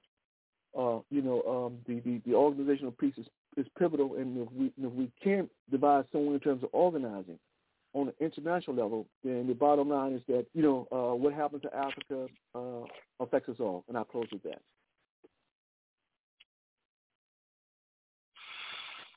Thank you, Brother Haki. Sister Eleanor, one of the real significant points that were raised in this article was that there is a, a, a presumption that the U.S. will secure its interests and its control of all of the major resources in Africa, they say by the year 2030, which is basically not that far away. Now, if that happens, what kind of impact do you see that it will have on Africa and African people in years to come? Shouldn't there be more of an interest among African people here as well to look at Africa as the primary issue as relates to trying to resolve their problems. So what's your position on that particular question, Eleanor? And at the same time, just in general, in terms of what you took from this article, Eleanor, your response, please. Well, I think that it should be everyone's concern what happens to Africa. I found the article very informative and I think there's something uh, understated in the article.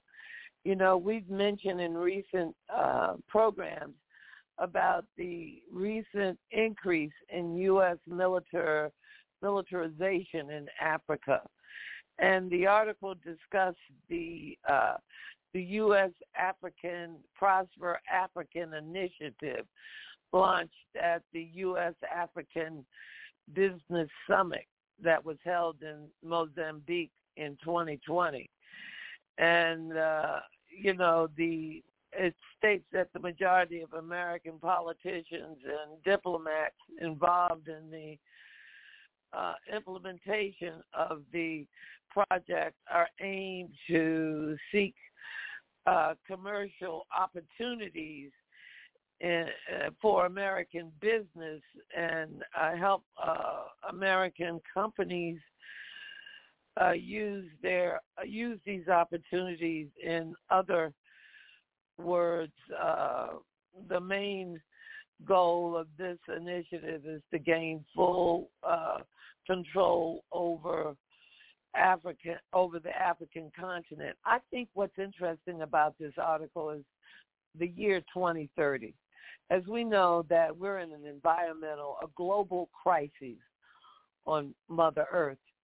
And as we know, and as scientists have told us, and it's been produced in uh, a 1,700-page report, and as as we've known since the 1970s, that we're going to face, uh, been facing droughts that has displaced uh, millions of persons on planet Earth already, of local and indigenous and and and uh, uh, farmers in Africa, South America, Asia, throughout the uh, even it's impacting the Western United States.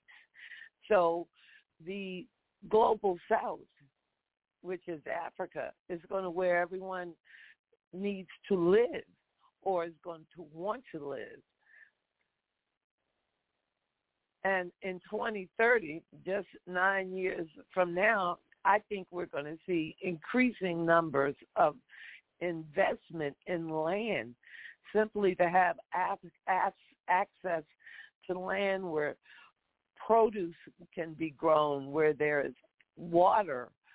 Uh, so I think oil and gas drilling in Ghana and and and and and and, and, and these kind of things, those will be soon be history in Ghana and Equatorial Guinea. That's what's been happening, but what's going to happen is there's going to be a land grab in Africa because people are going to need a place to live.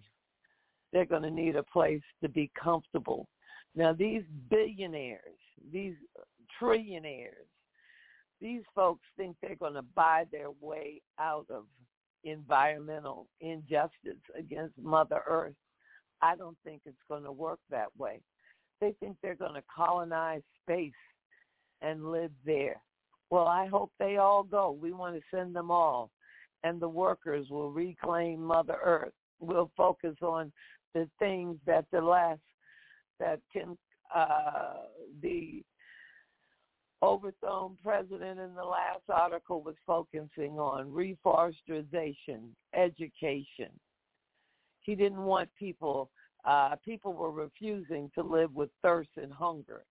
Well, we'll focus on eliminating thirst and hunger and, and, and illiteracy and we'll focus on uh, vaccination clinics. That's what that last article talked about. He wanted to see his people vaccinated against everyday diseases, children dying of, uh, just like in this country, no one has to die of chicken pox or the measles. No one has to die from the flu. No one has to die from everyday diseases because they're vaccinated. And he wanted to see it happen in in his country. So I think that this article tells us that it's not only U.S. trying to grab for minerals and those resource sources. The biggest resource is the land itself, the very real estate. Of course, uh, uh, mineral rights are important, uh, but what's more important is water. What's more important is clean air. What's more important is having reasonable rainfall versus floods versus droughts. So I see this this article as being very informative, and I think just the focus on 2030 is uh, the reality of when folks are going to start migrating to the global south. And uh, the summit in 2020 uh, they called the U.S. Business Summit, uh, and the initiative uh, was called the Prosper Af- Africa Initiative that was launched at that summit. Summit. This, of course, going to foster a lot of greed. You know, the the neo-colonialist rulers, they're not thinking of the African people. They're not thinking of many of them aren't. These leaders aren't thinking of their people. They're not thinking of their nation. They're thinking of themselves. They're thinking of maybe their families. But uh, but where are they going to run? and the reality is is uh, environmentally. Uh, of course, it, the article talked about uh, Apple and Intel buying resources already, uh, and and and and and and if it's not under the government's control, who are they buying it from? The militant groups? Apparently so. If if they're saying that uh, in the Congo, materials uh, that American companies such as Apple and Intel uh, need for manufacturing smartphones and laptops uh, are not in in control of the government in Kinshasa, then uh, uh, only 10% of those resources are under government control in Kinshasa. So that means the rest are under military control. So are they playing burning the candle at both ends, trying to make business in Kinshasa while making business with the militant groups? So these are all questions that the article brought up, and they're very, very important, and it's very well written. But the reality is something else I was reminded of in this article, and that's the environmental crises and the fact that people are going to need to move. We see the coastal flooding. We see the forest fires all over this land right here, the United States of America. We see it all over the world, Brother Africa. So we are going to see the very wealthy, the top 20% wanting to uh, relocate. And as Brother Hakeem said, the middle class uh, are not a part of the top 20%. The quote upper working class aren't a part of the top 20%. So they're going to be left behind and they need to unite with their fellow workers. Because yes, they may be comfortable, but will they have air conditioning in 2030? Will they have a water source in 2030? What will be the cost of bottled water? Will the filtering systems in their homes work in 2030? Will they be able to receive the energy? Will they have gone solar or alternative energy so they'll be able to to run the equipment and the uh, to produce air conditioning in their home? Are they still going to be dependent on fossil fuels? So these questions all came to mind when I read this article.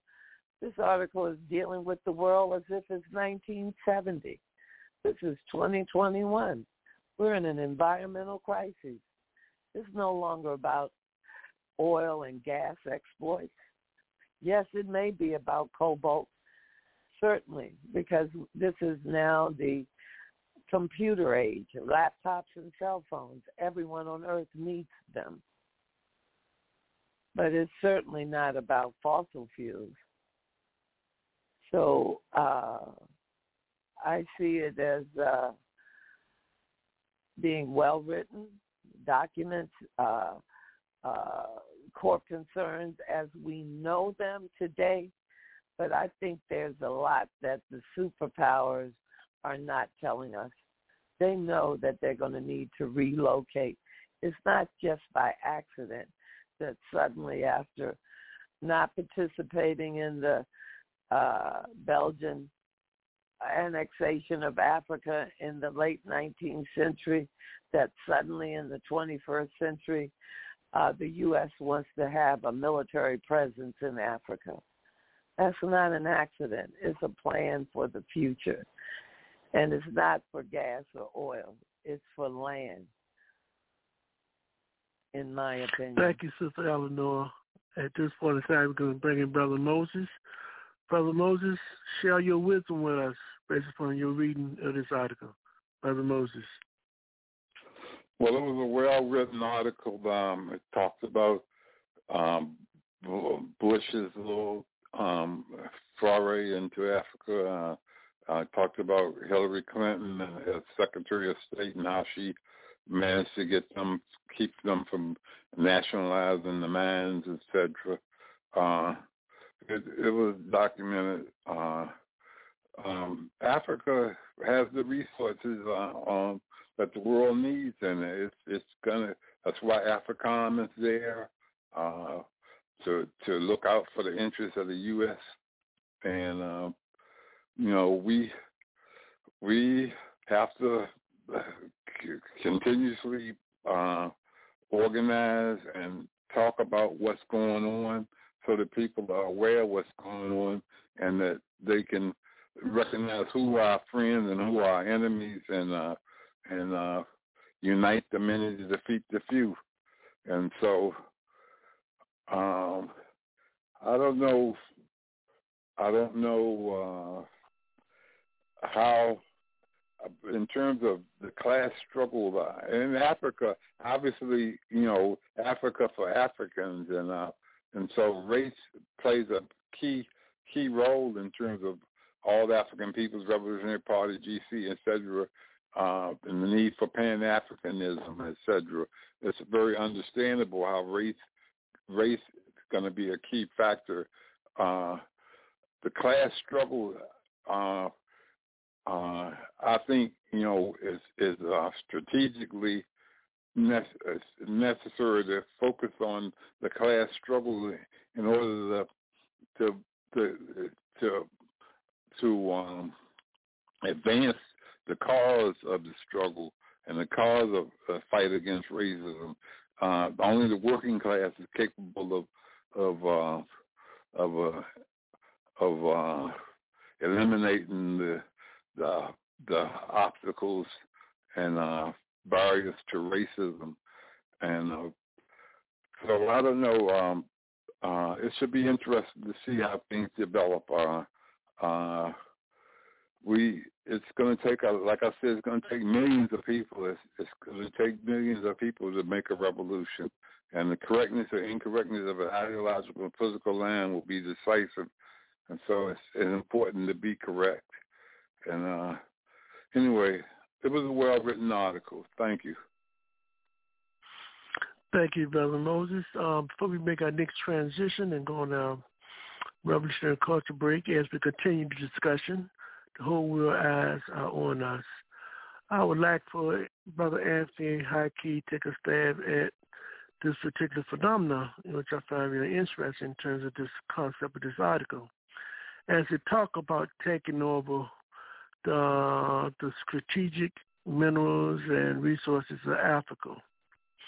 It seems to be saying that not only would they take over these land bases where these minerals are, but they seem to not to have no major concern over these so-called Islamic terrorist groups or these so-called terrorist group that's supposed to be raving havoc in Africa today.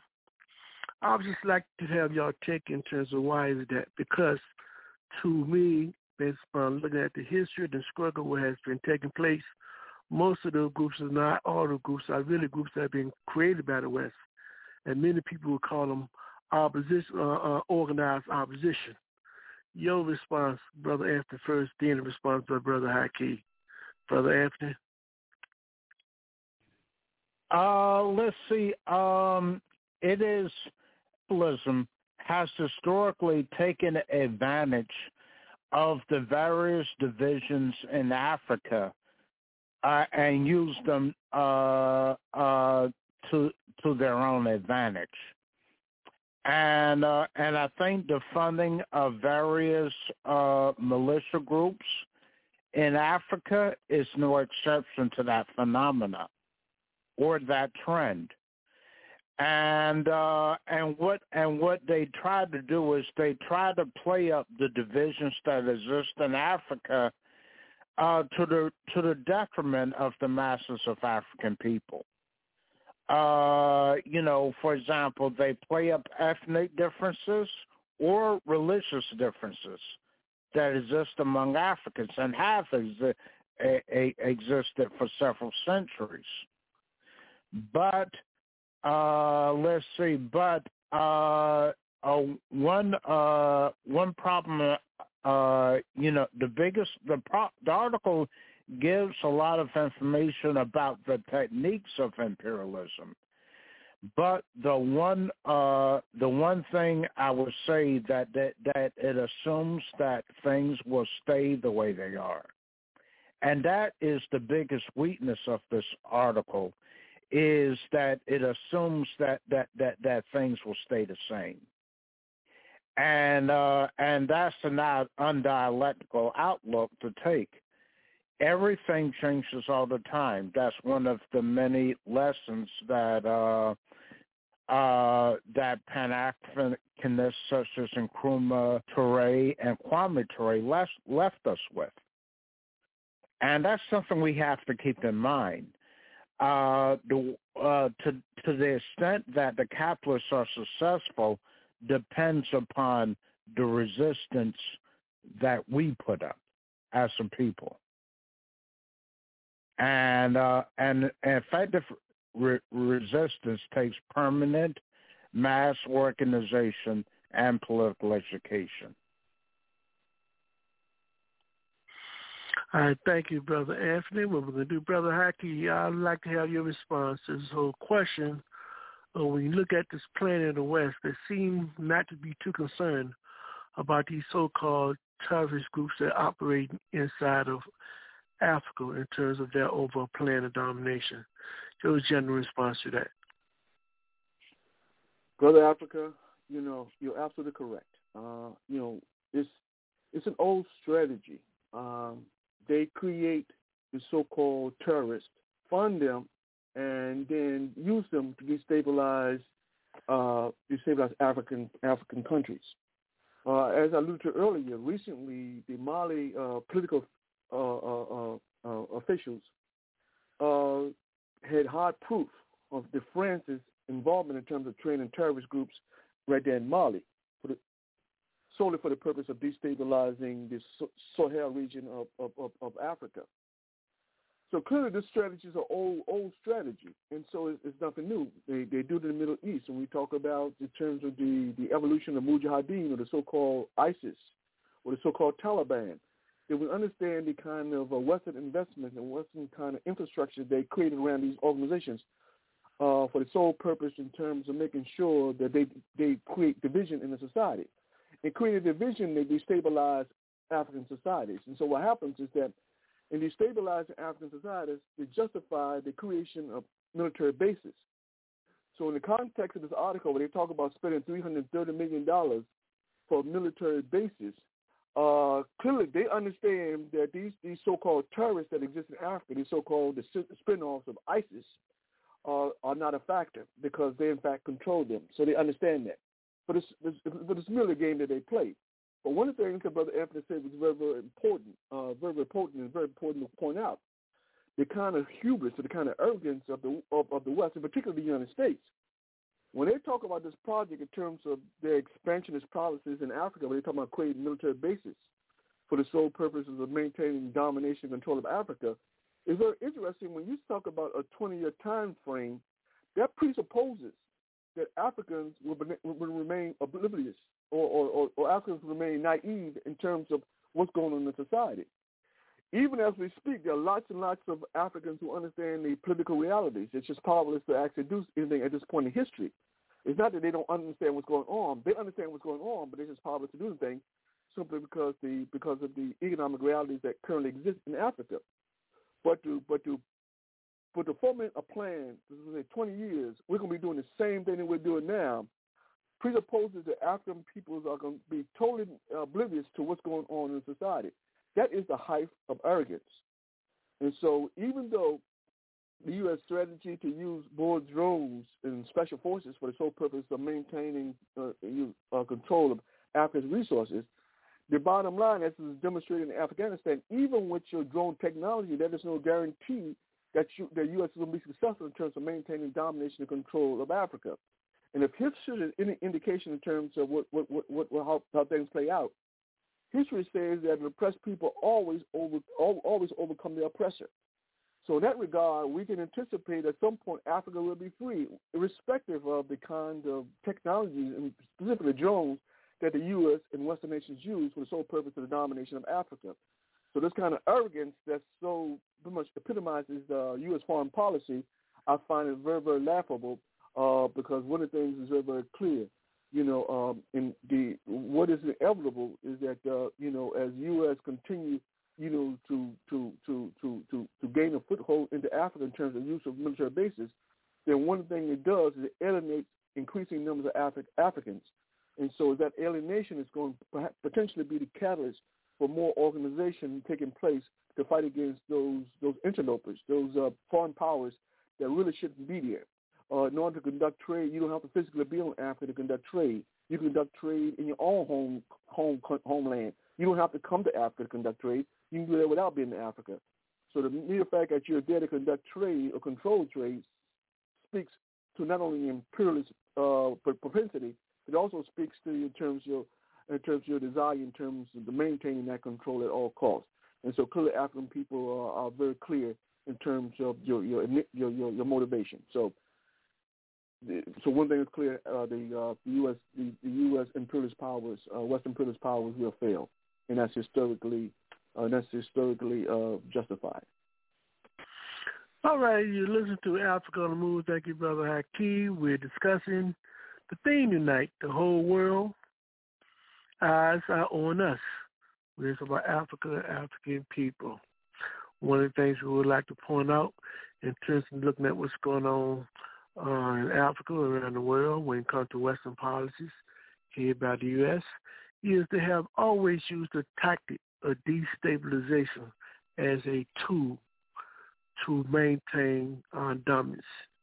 Uh, one of the um, lessons we learn is that sometimes it's best not to let either side win or gain hegemony, but keep both of them destabilized. That way you can show your dominance.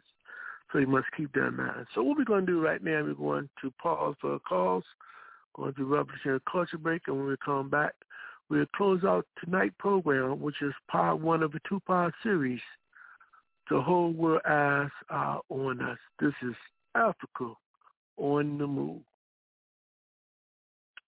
in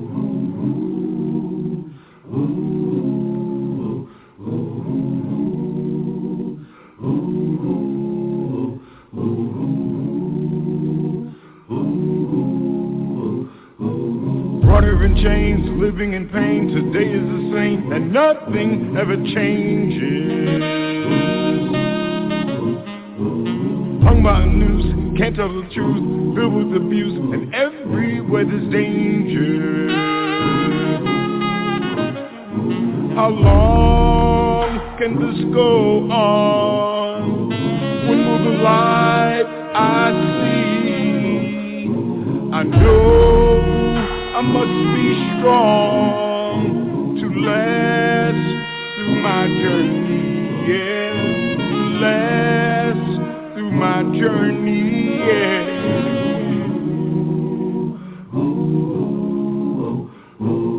Time will arrive when we must decide to get off the ride and stop going through these changes must prepare and learn how to care, for soon we'll be there where our lives won't be in danger. And when the light is clear, oh how beautiful I will be to know that I've been here and made it through my journey, yeah, and made it through my journey. Yeah, yeah, yeah, yeah, yeah, yeah. Made it through my journey. Made it through my journey. Pelourinho, a bloodline across the waters from Benin to Salvador Bahia a scar across the face of the earth. Pelourinho, the place they brought the Africans, the place where they tried to make them slaves. Pelourinho! You can feel the whip, hear the cries, and see the blood in the red clay. The clay that holds the stones together is African. And each stone is a bone from a people called slaves. Pelourinho was the place where death came to dwell. His neighbors did not complain, for he was a way out. From the cold gray cobblestone streets to the lifeless cathedrals, tall walls of demons called angels, haunted visions of white faces crucifying Jesus again and again. But in the sacrifice of this blood, of this dance with death, comes life more rich, more pure, more alive, where death spent many lonely nights pacing the floors of his funeral parlor, waiting for someone to die. Pelourinho, a French word called the place of torture, became a place of strength, a place where faces white saints became faces of black gods, where haunted visions and demons became healing visionaries and orishas from the motherland. And Jesus rejoined his kinfolk and was reborn and baptized in the sound of sensual skin turned up to dance, to inspire a fire like the sun pronouncing his presence. Pelourinho was the tongue of the flame, licking the eyes of those who have tried to remain blind, shining a light on a spirit that would not be denied. No, the chains did not break the spirit, did not enslave the music of my soul, did not shackle the will of my freedom, did not tarnish the glow of my gold. And all the Pelourinhos in Africa, in Europe, in North and South America cannot destroy the majesty of my people, the love of my people, shining like the sun everywhere we go. Everywhere we go.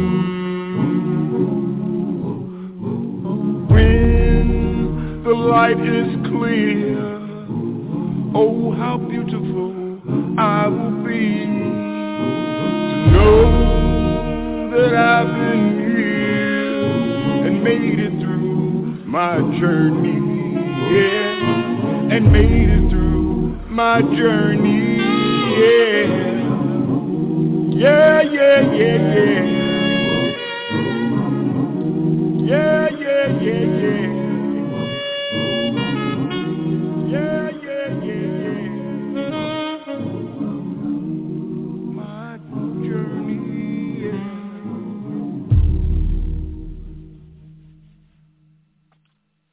We'd like to welcome you back to Africa. And we're going to be making that closing remarks on the first part of a two-part series, The Whole World Eyes Are on Us. We'd like to remind you first and foremost, before we close out, that from July the 23rd to the 31st, Africa on the Move, in conjunction with the African Awareness Association, will be taking a feeder ride tour to Cuba. We encourage all individuals who are interested in joining us to email us at africaonthemove at gmail dot com or you email the African Awareness Association too at gmail dot com. We also would like to remind you that on this particular day in 19, in 1896, Ethel Waters, an African singer and actress, was born. And also, and not last and not the least, all of the reminders, we definitely want to remind you that Africa on the Move is a weekly program where you can participate with us on every Sunday at 7 p.m. Eastern Time, U.S. Please spread the word and join us. We look forward each and every week to speak truth to the powerless and the powerful and to be the voice of the voiceless. This is your particular radio station, so please join us and help us to build it. We'd like to thank all our friends and supporters who have taken upon the chance, this task to build and spread the word that Africa is on the move. So on that note, let's go back to our political panelists and analysts for today's program. And we'd like to hear their final thoughts for today's program, part one or a part two series. The whole world eyes are on us. We'll start first with Brother Moses for his final thoughts for tonight. Brother Moses. Yes, thank you, thank you, thank you. It's been a great program, um, very educational.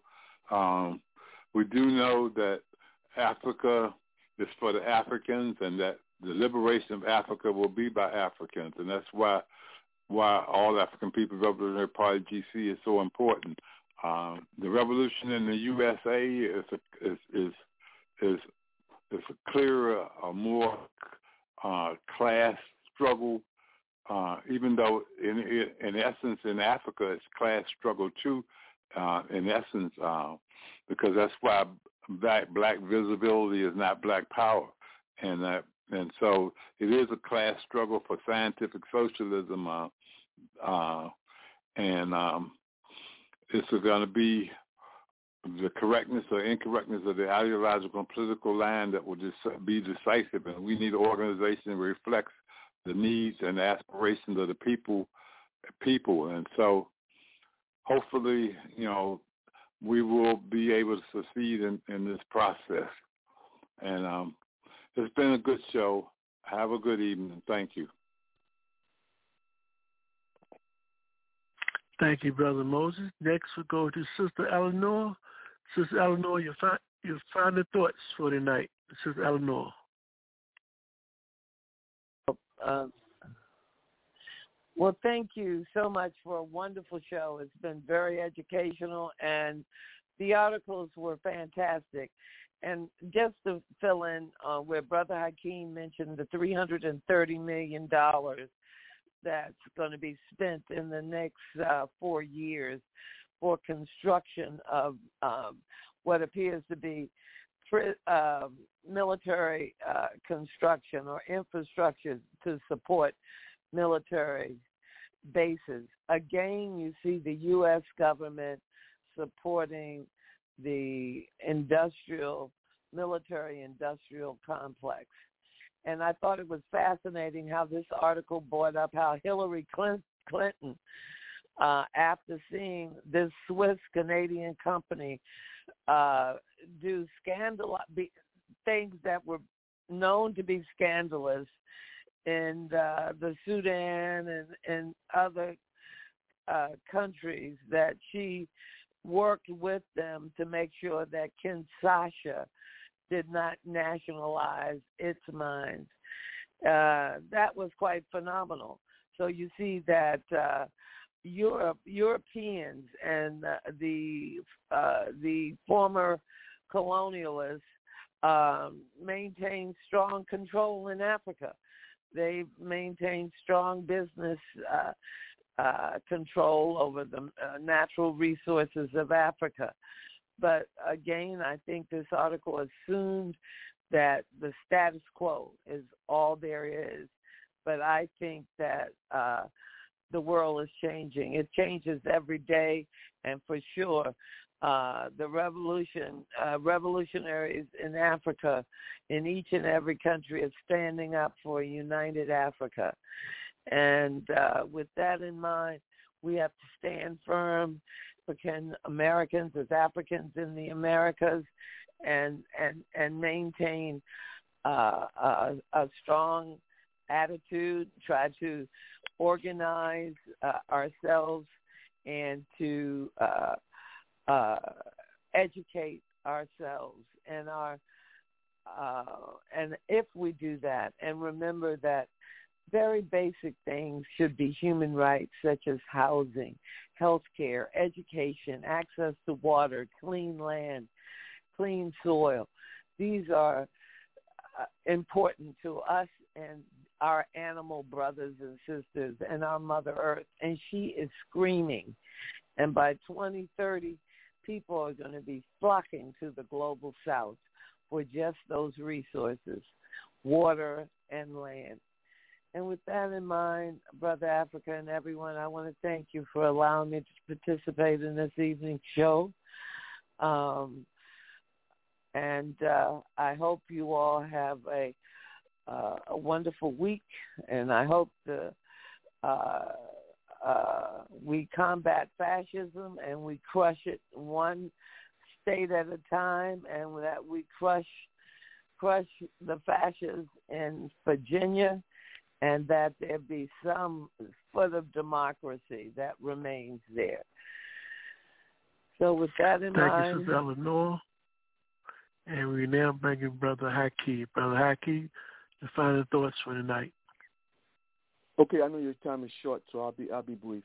Uh, you know, recently I read an article uh, where some some fathers in uh, Louisiana uh, decided they will participate by actually patrolling the hallways in the school in terms of, you know, you know, sort of uh, monitoring the behavior of the children.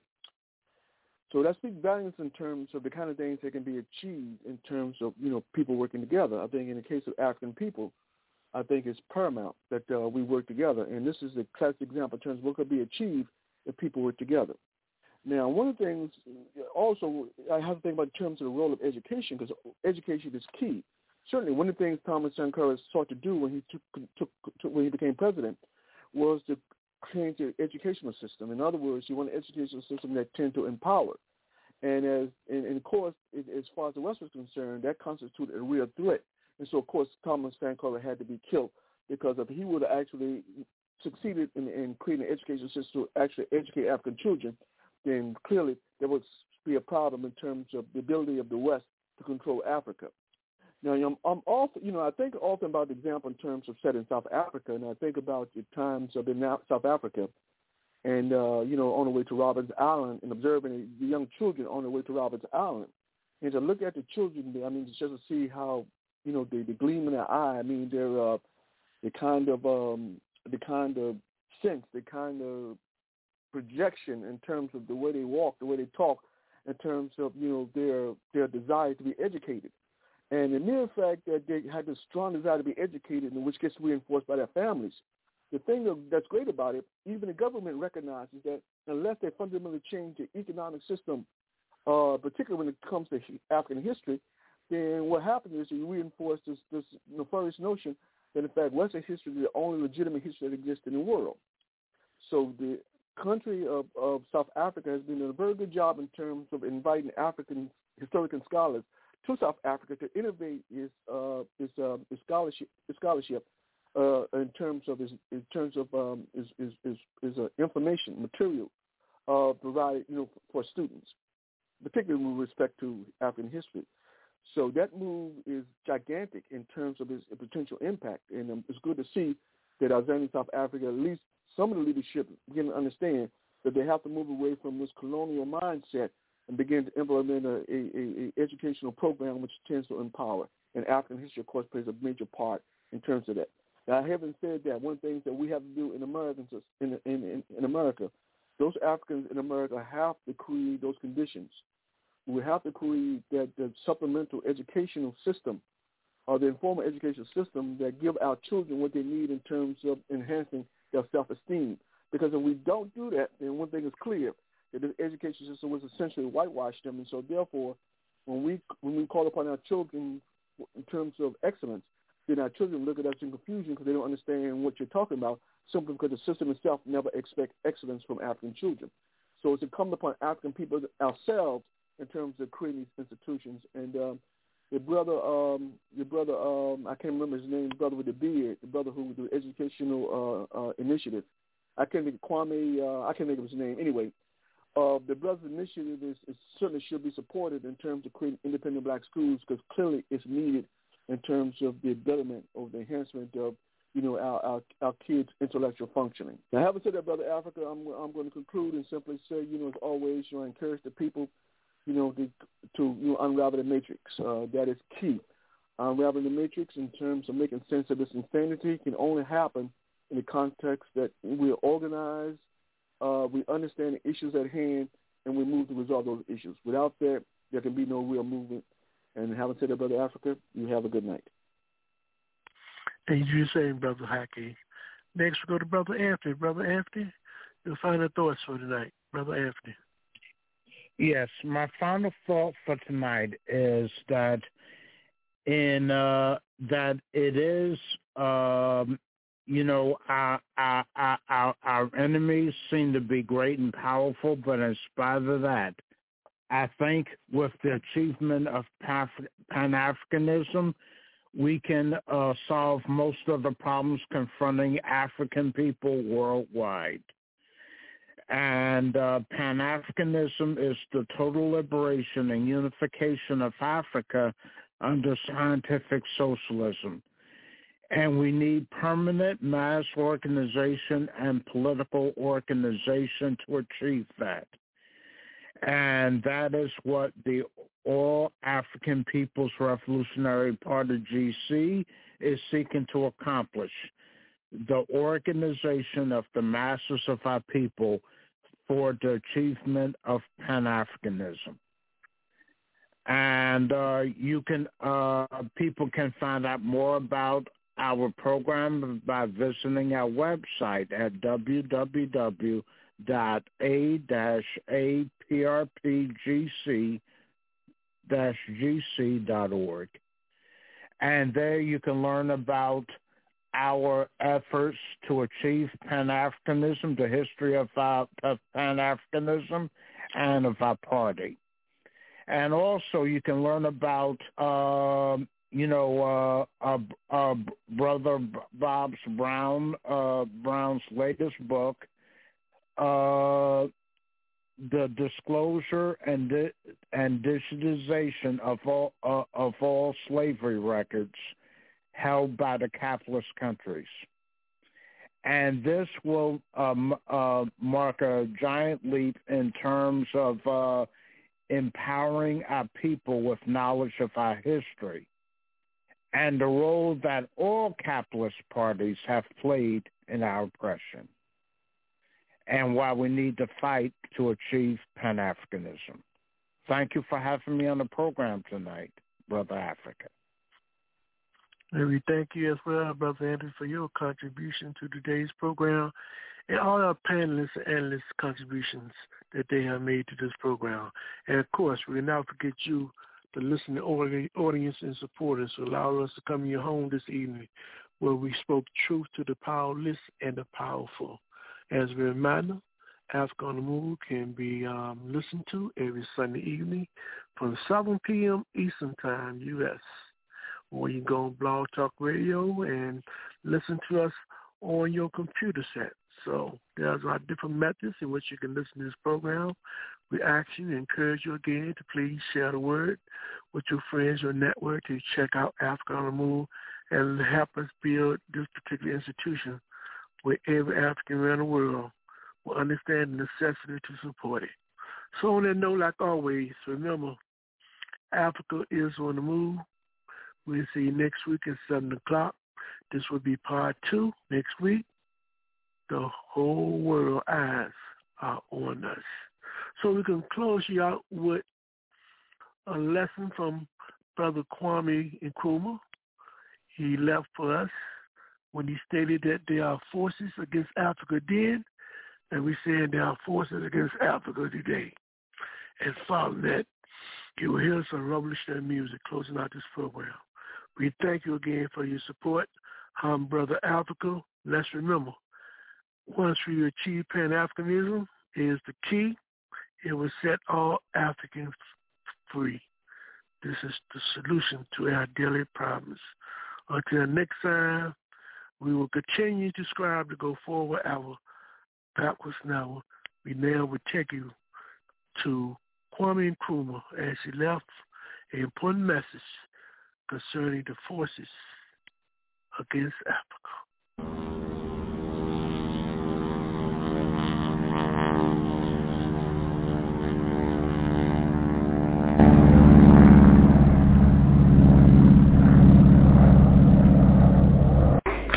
The forces arrayed against us are, and I use the word most carefully, formidable.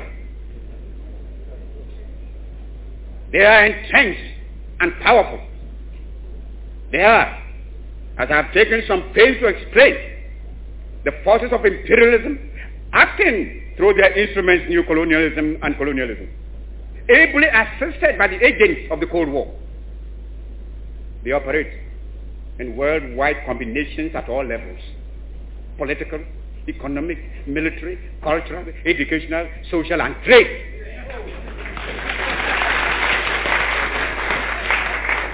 And not all and through intelligence, cultural, and information services.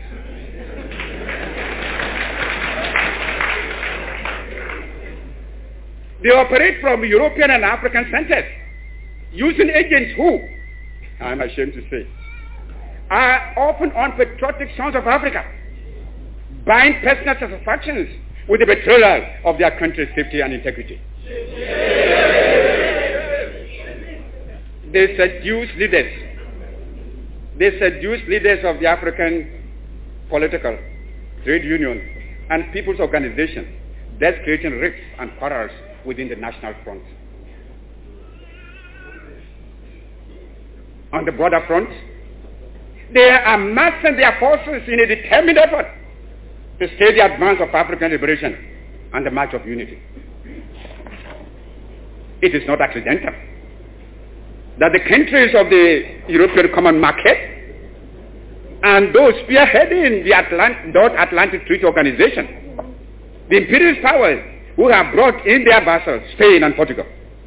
Portugal, in fact, since the wars of the Spanish succession, 1700 to 1714, being a protectorate of Britain, which has enjoyed special trading and unnecessary rights in both Portugal and in the Portuguese territories for over 200 years.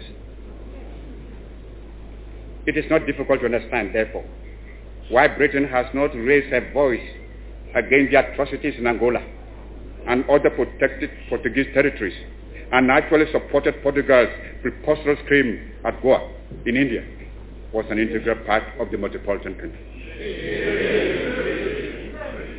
The arms and troops that are pouring into Angola cannot be regarded in solution from the international organization of imperialism and the Cold War militarism with which they are most definitely linked. It is absurd to think that Portugal, one of the poorest countries in Europe,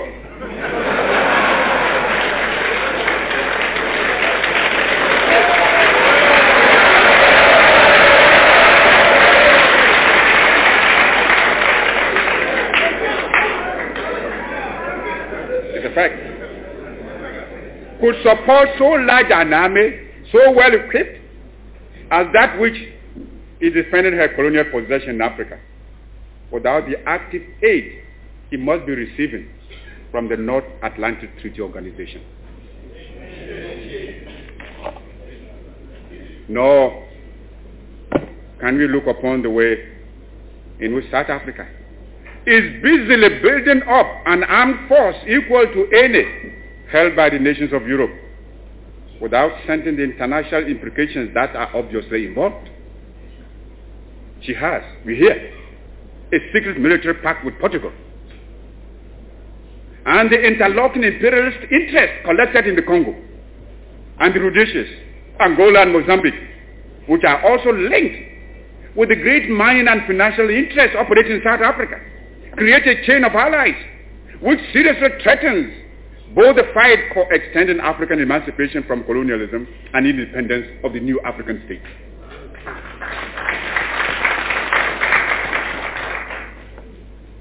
Now that African independence has been achieved over a large part of the continent and the national consciousness of Africans from north to south, from east to west, is adding momentum to the struggle for independence.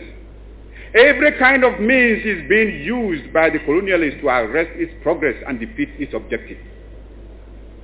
They are attempting many methods some sinister, some beguiling, to wreck our efforts. They strike antipathetic postures. On one side, they perform acts calculated to strike fear. On the other, they try to hoodwink us with fictitious gifts, which superficially pander to our hopes and aspirations. They are the present attempts to deflect our purpose, to weaken our determination.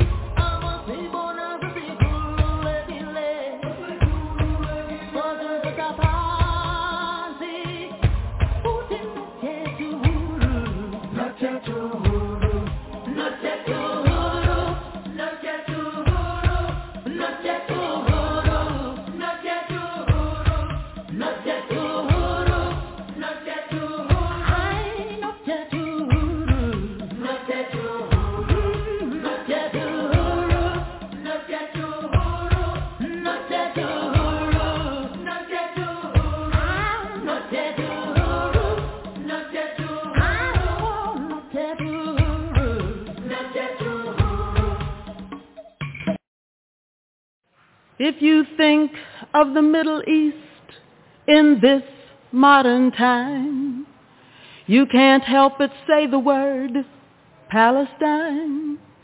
People there have lost their land, some have lost their home.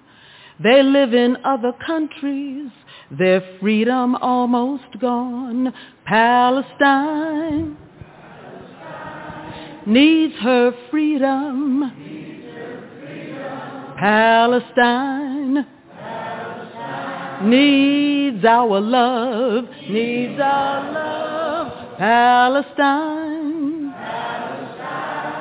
needs her freedom. Needs freedom. Palestine, needs our love. There seems to be no answer to give us the reason why people cannot live, so no one has to die. We've got to take a stand for freedom, take a stand for truth, take a stand for justice.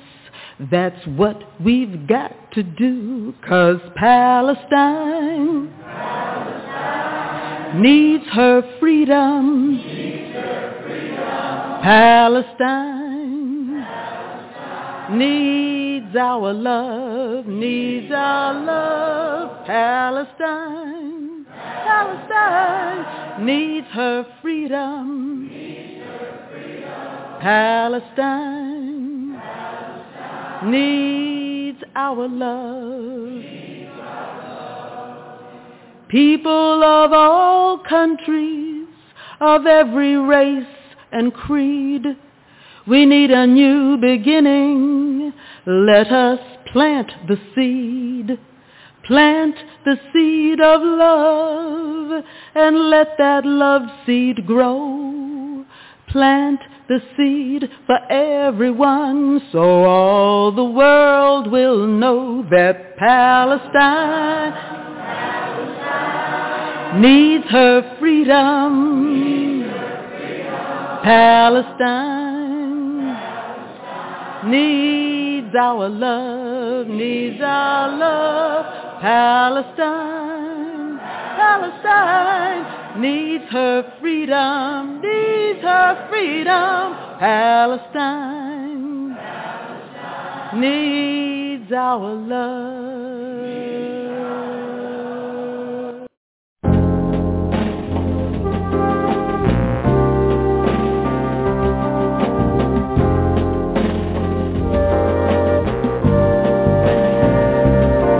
from the Indian.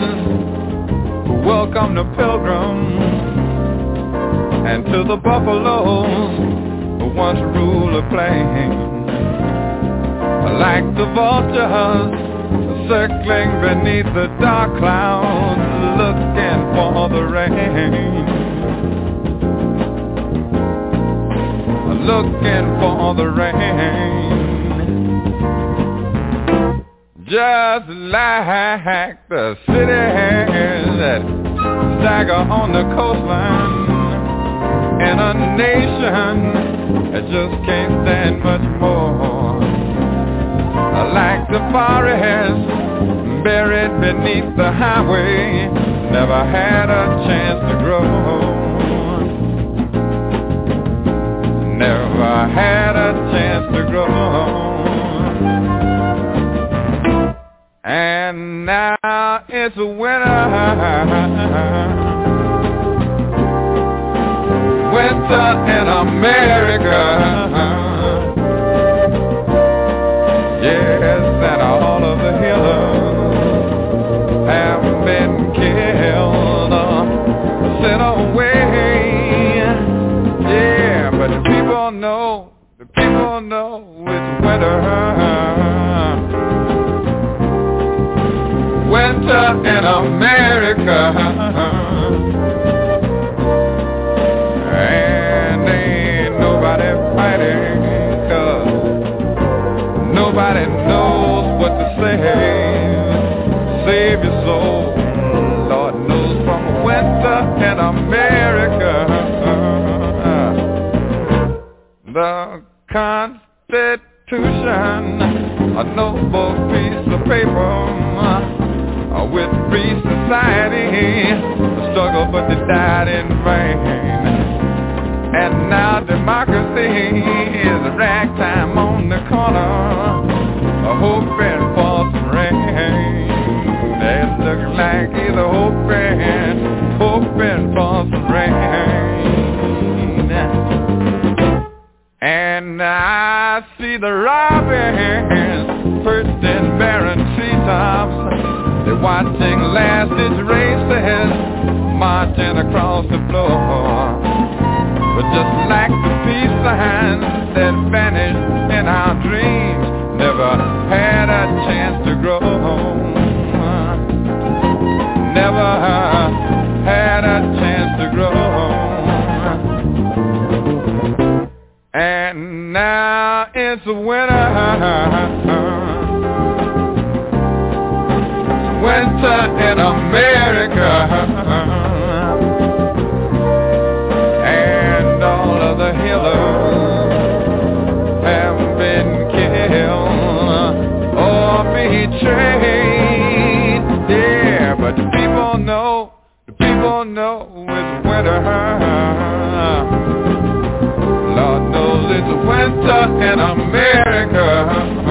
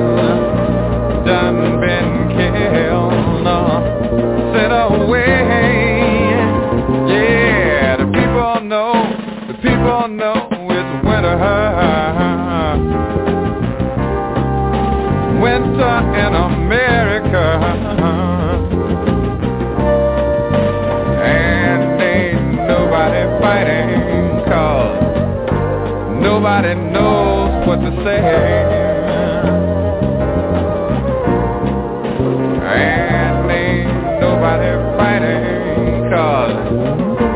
nobody knows, nobody knows.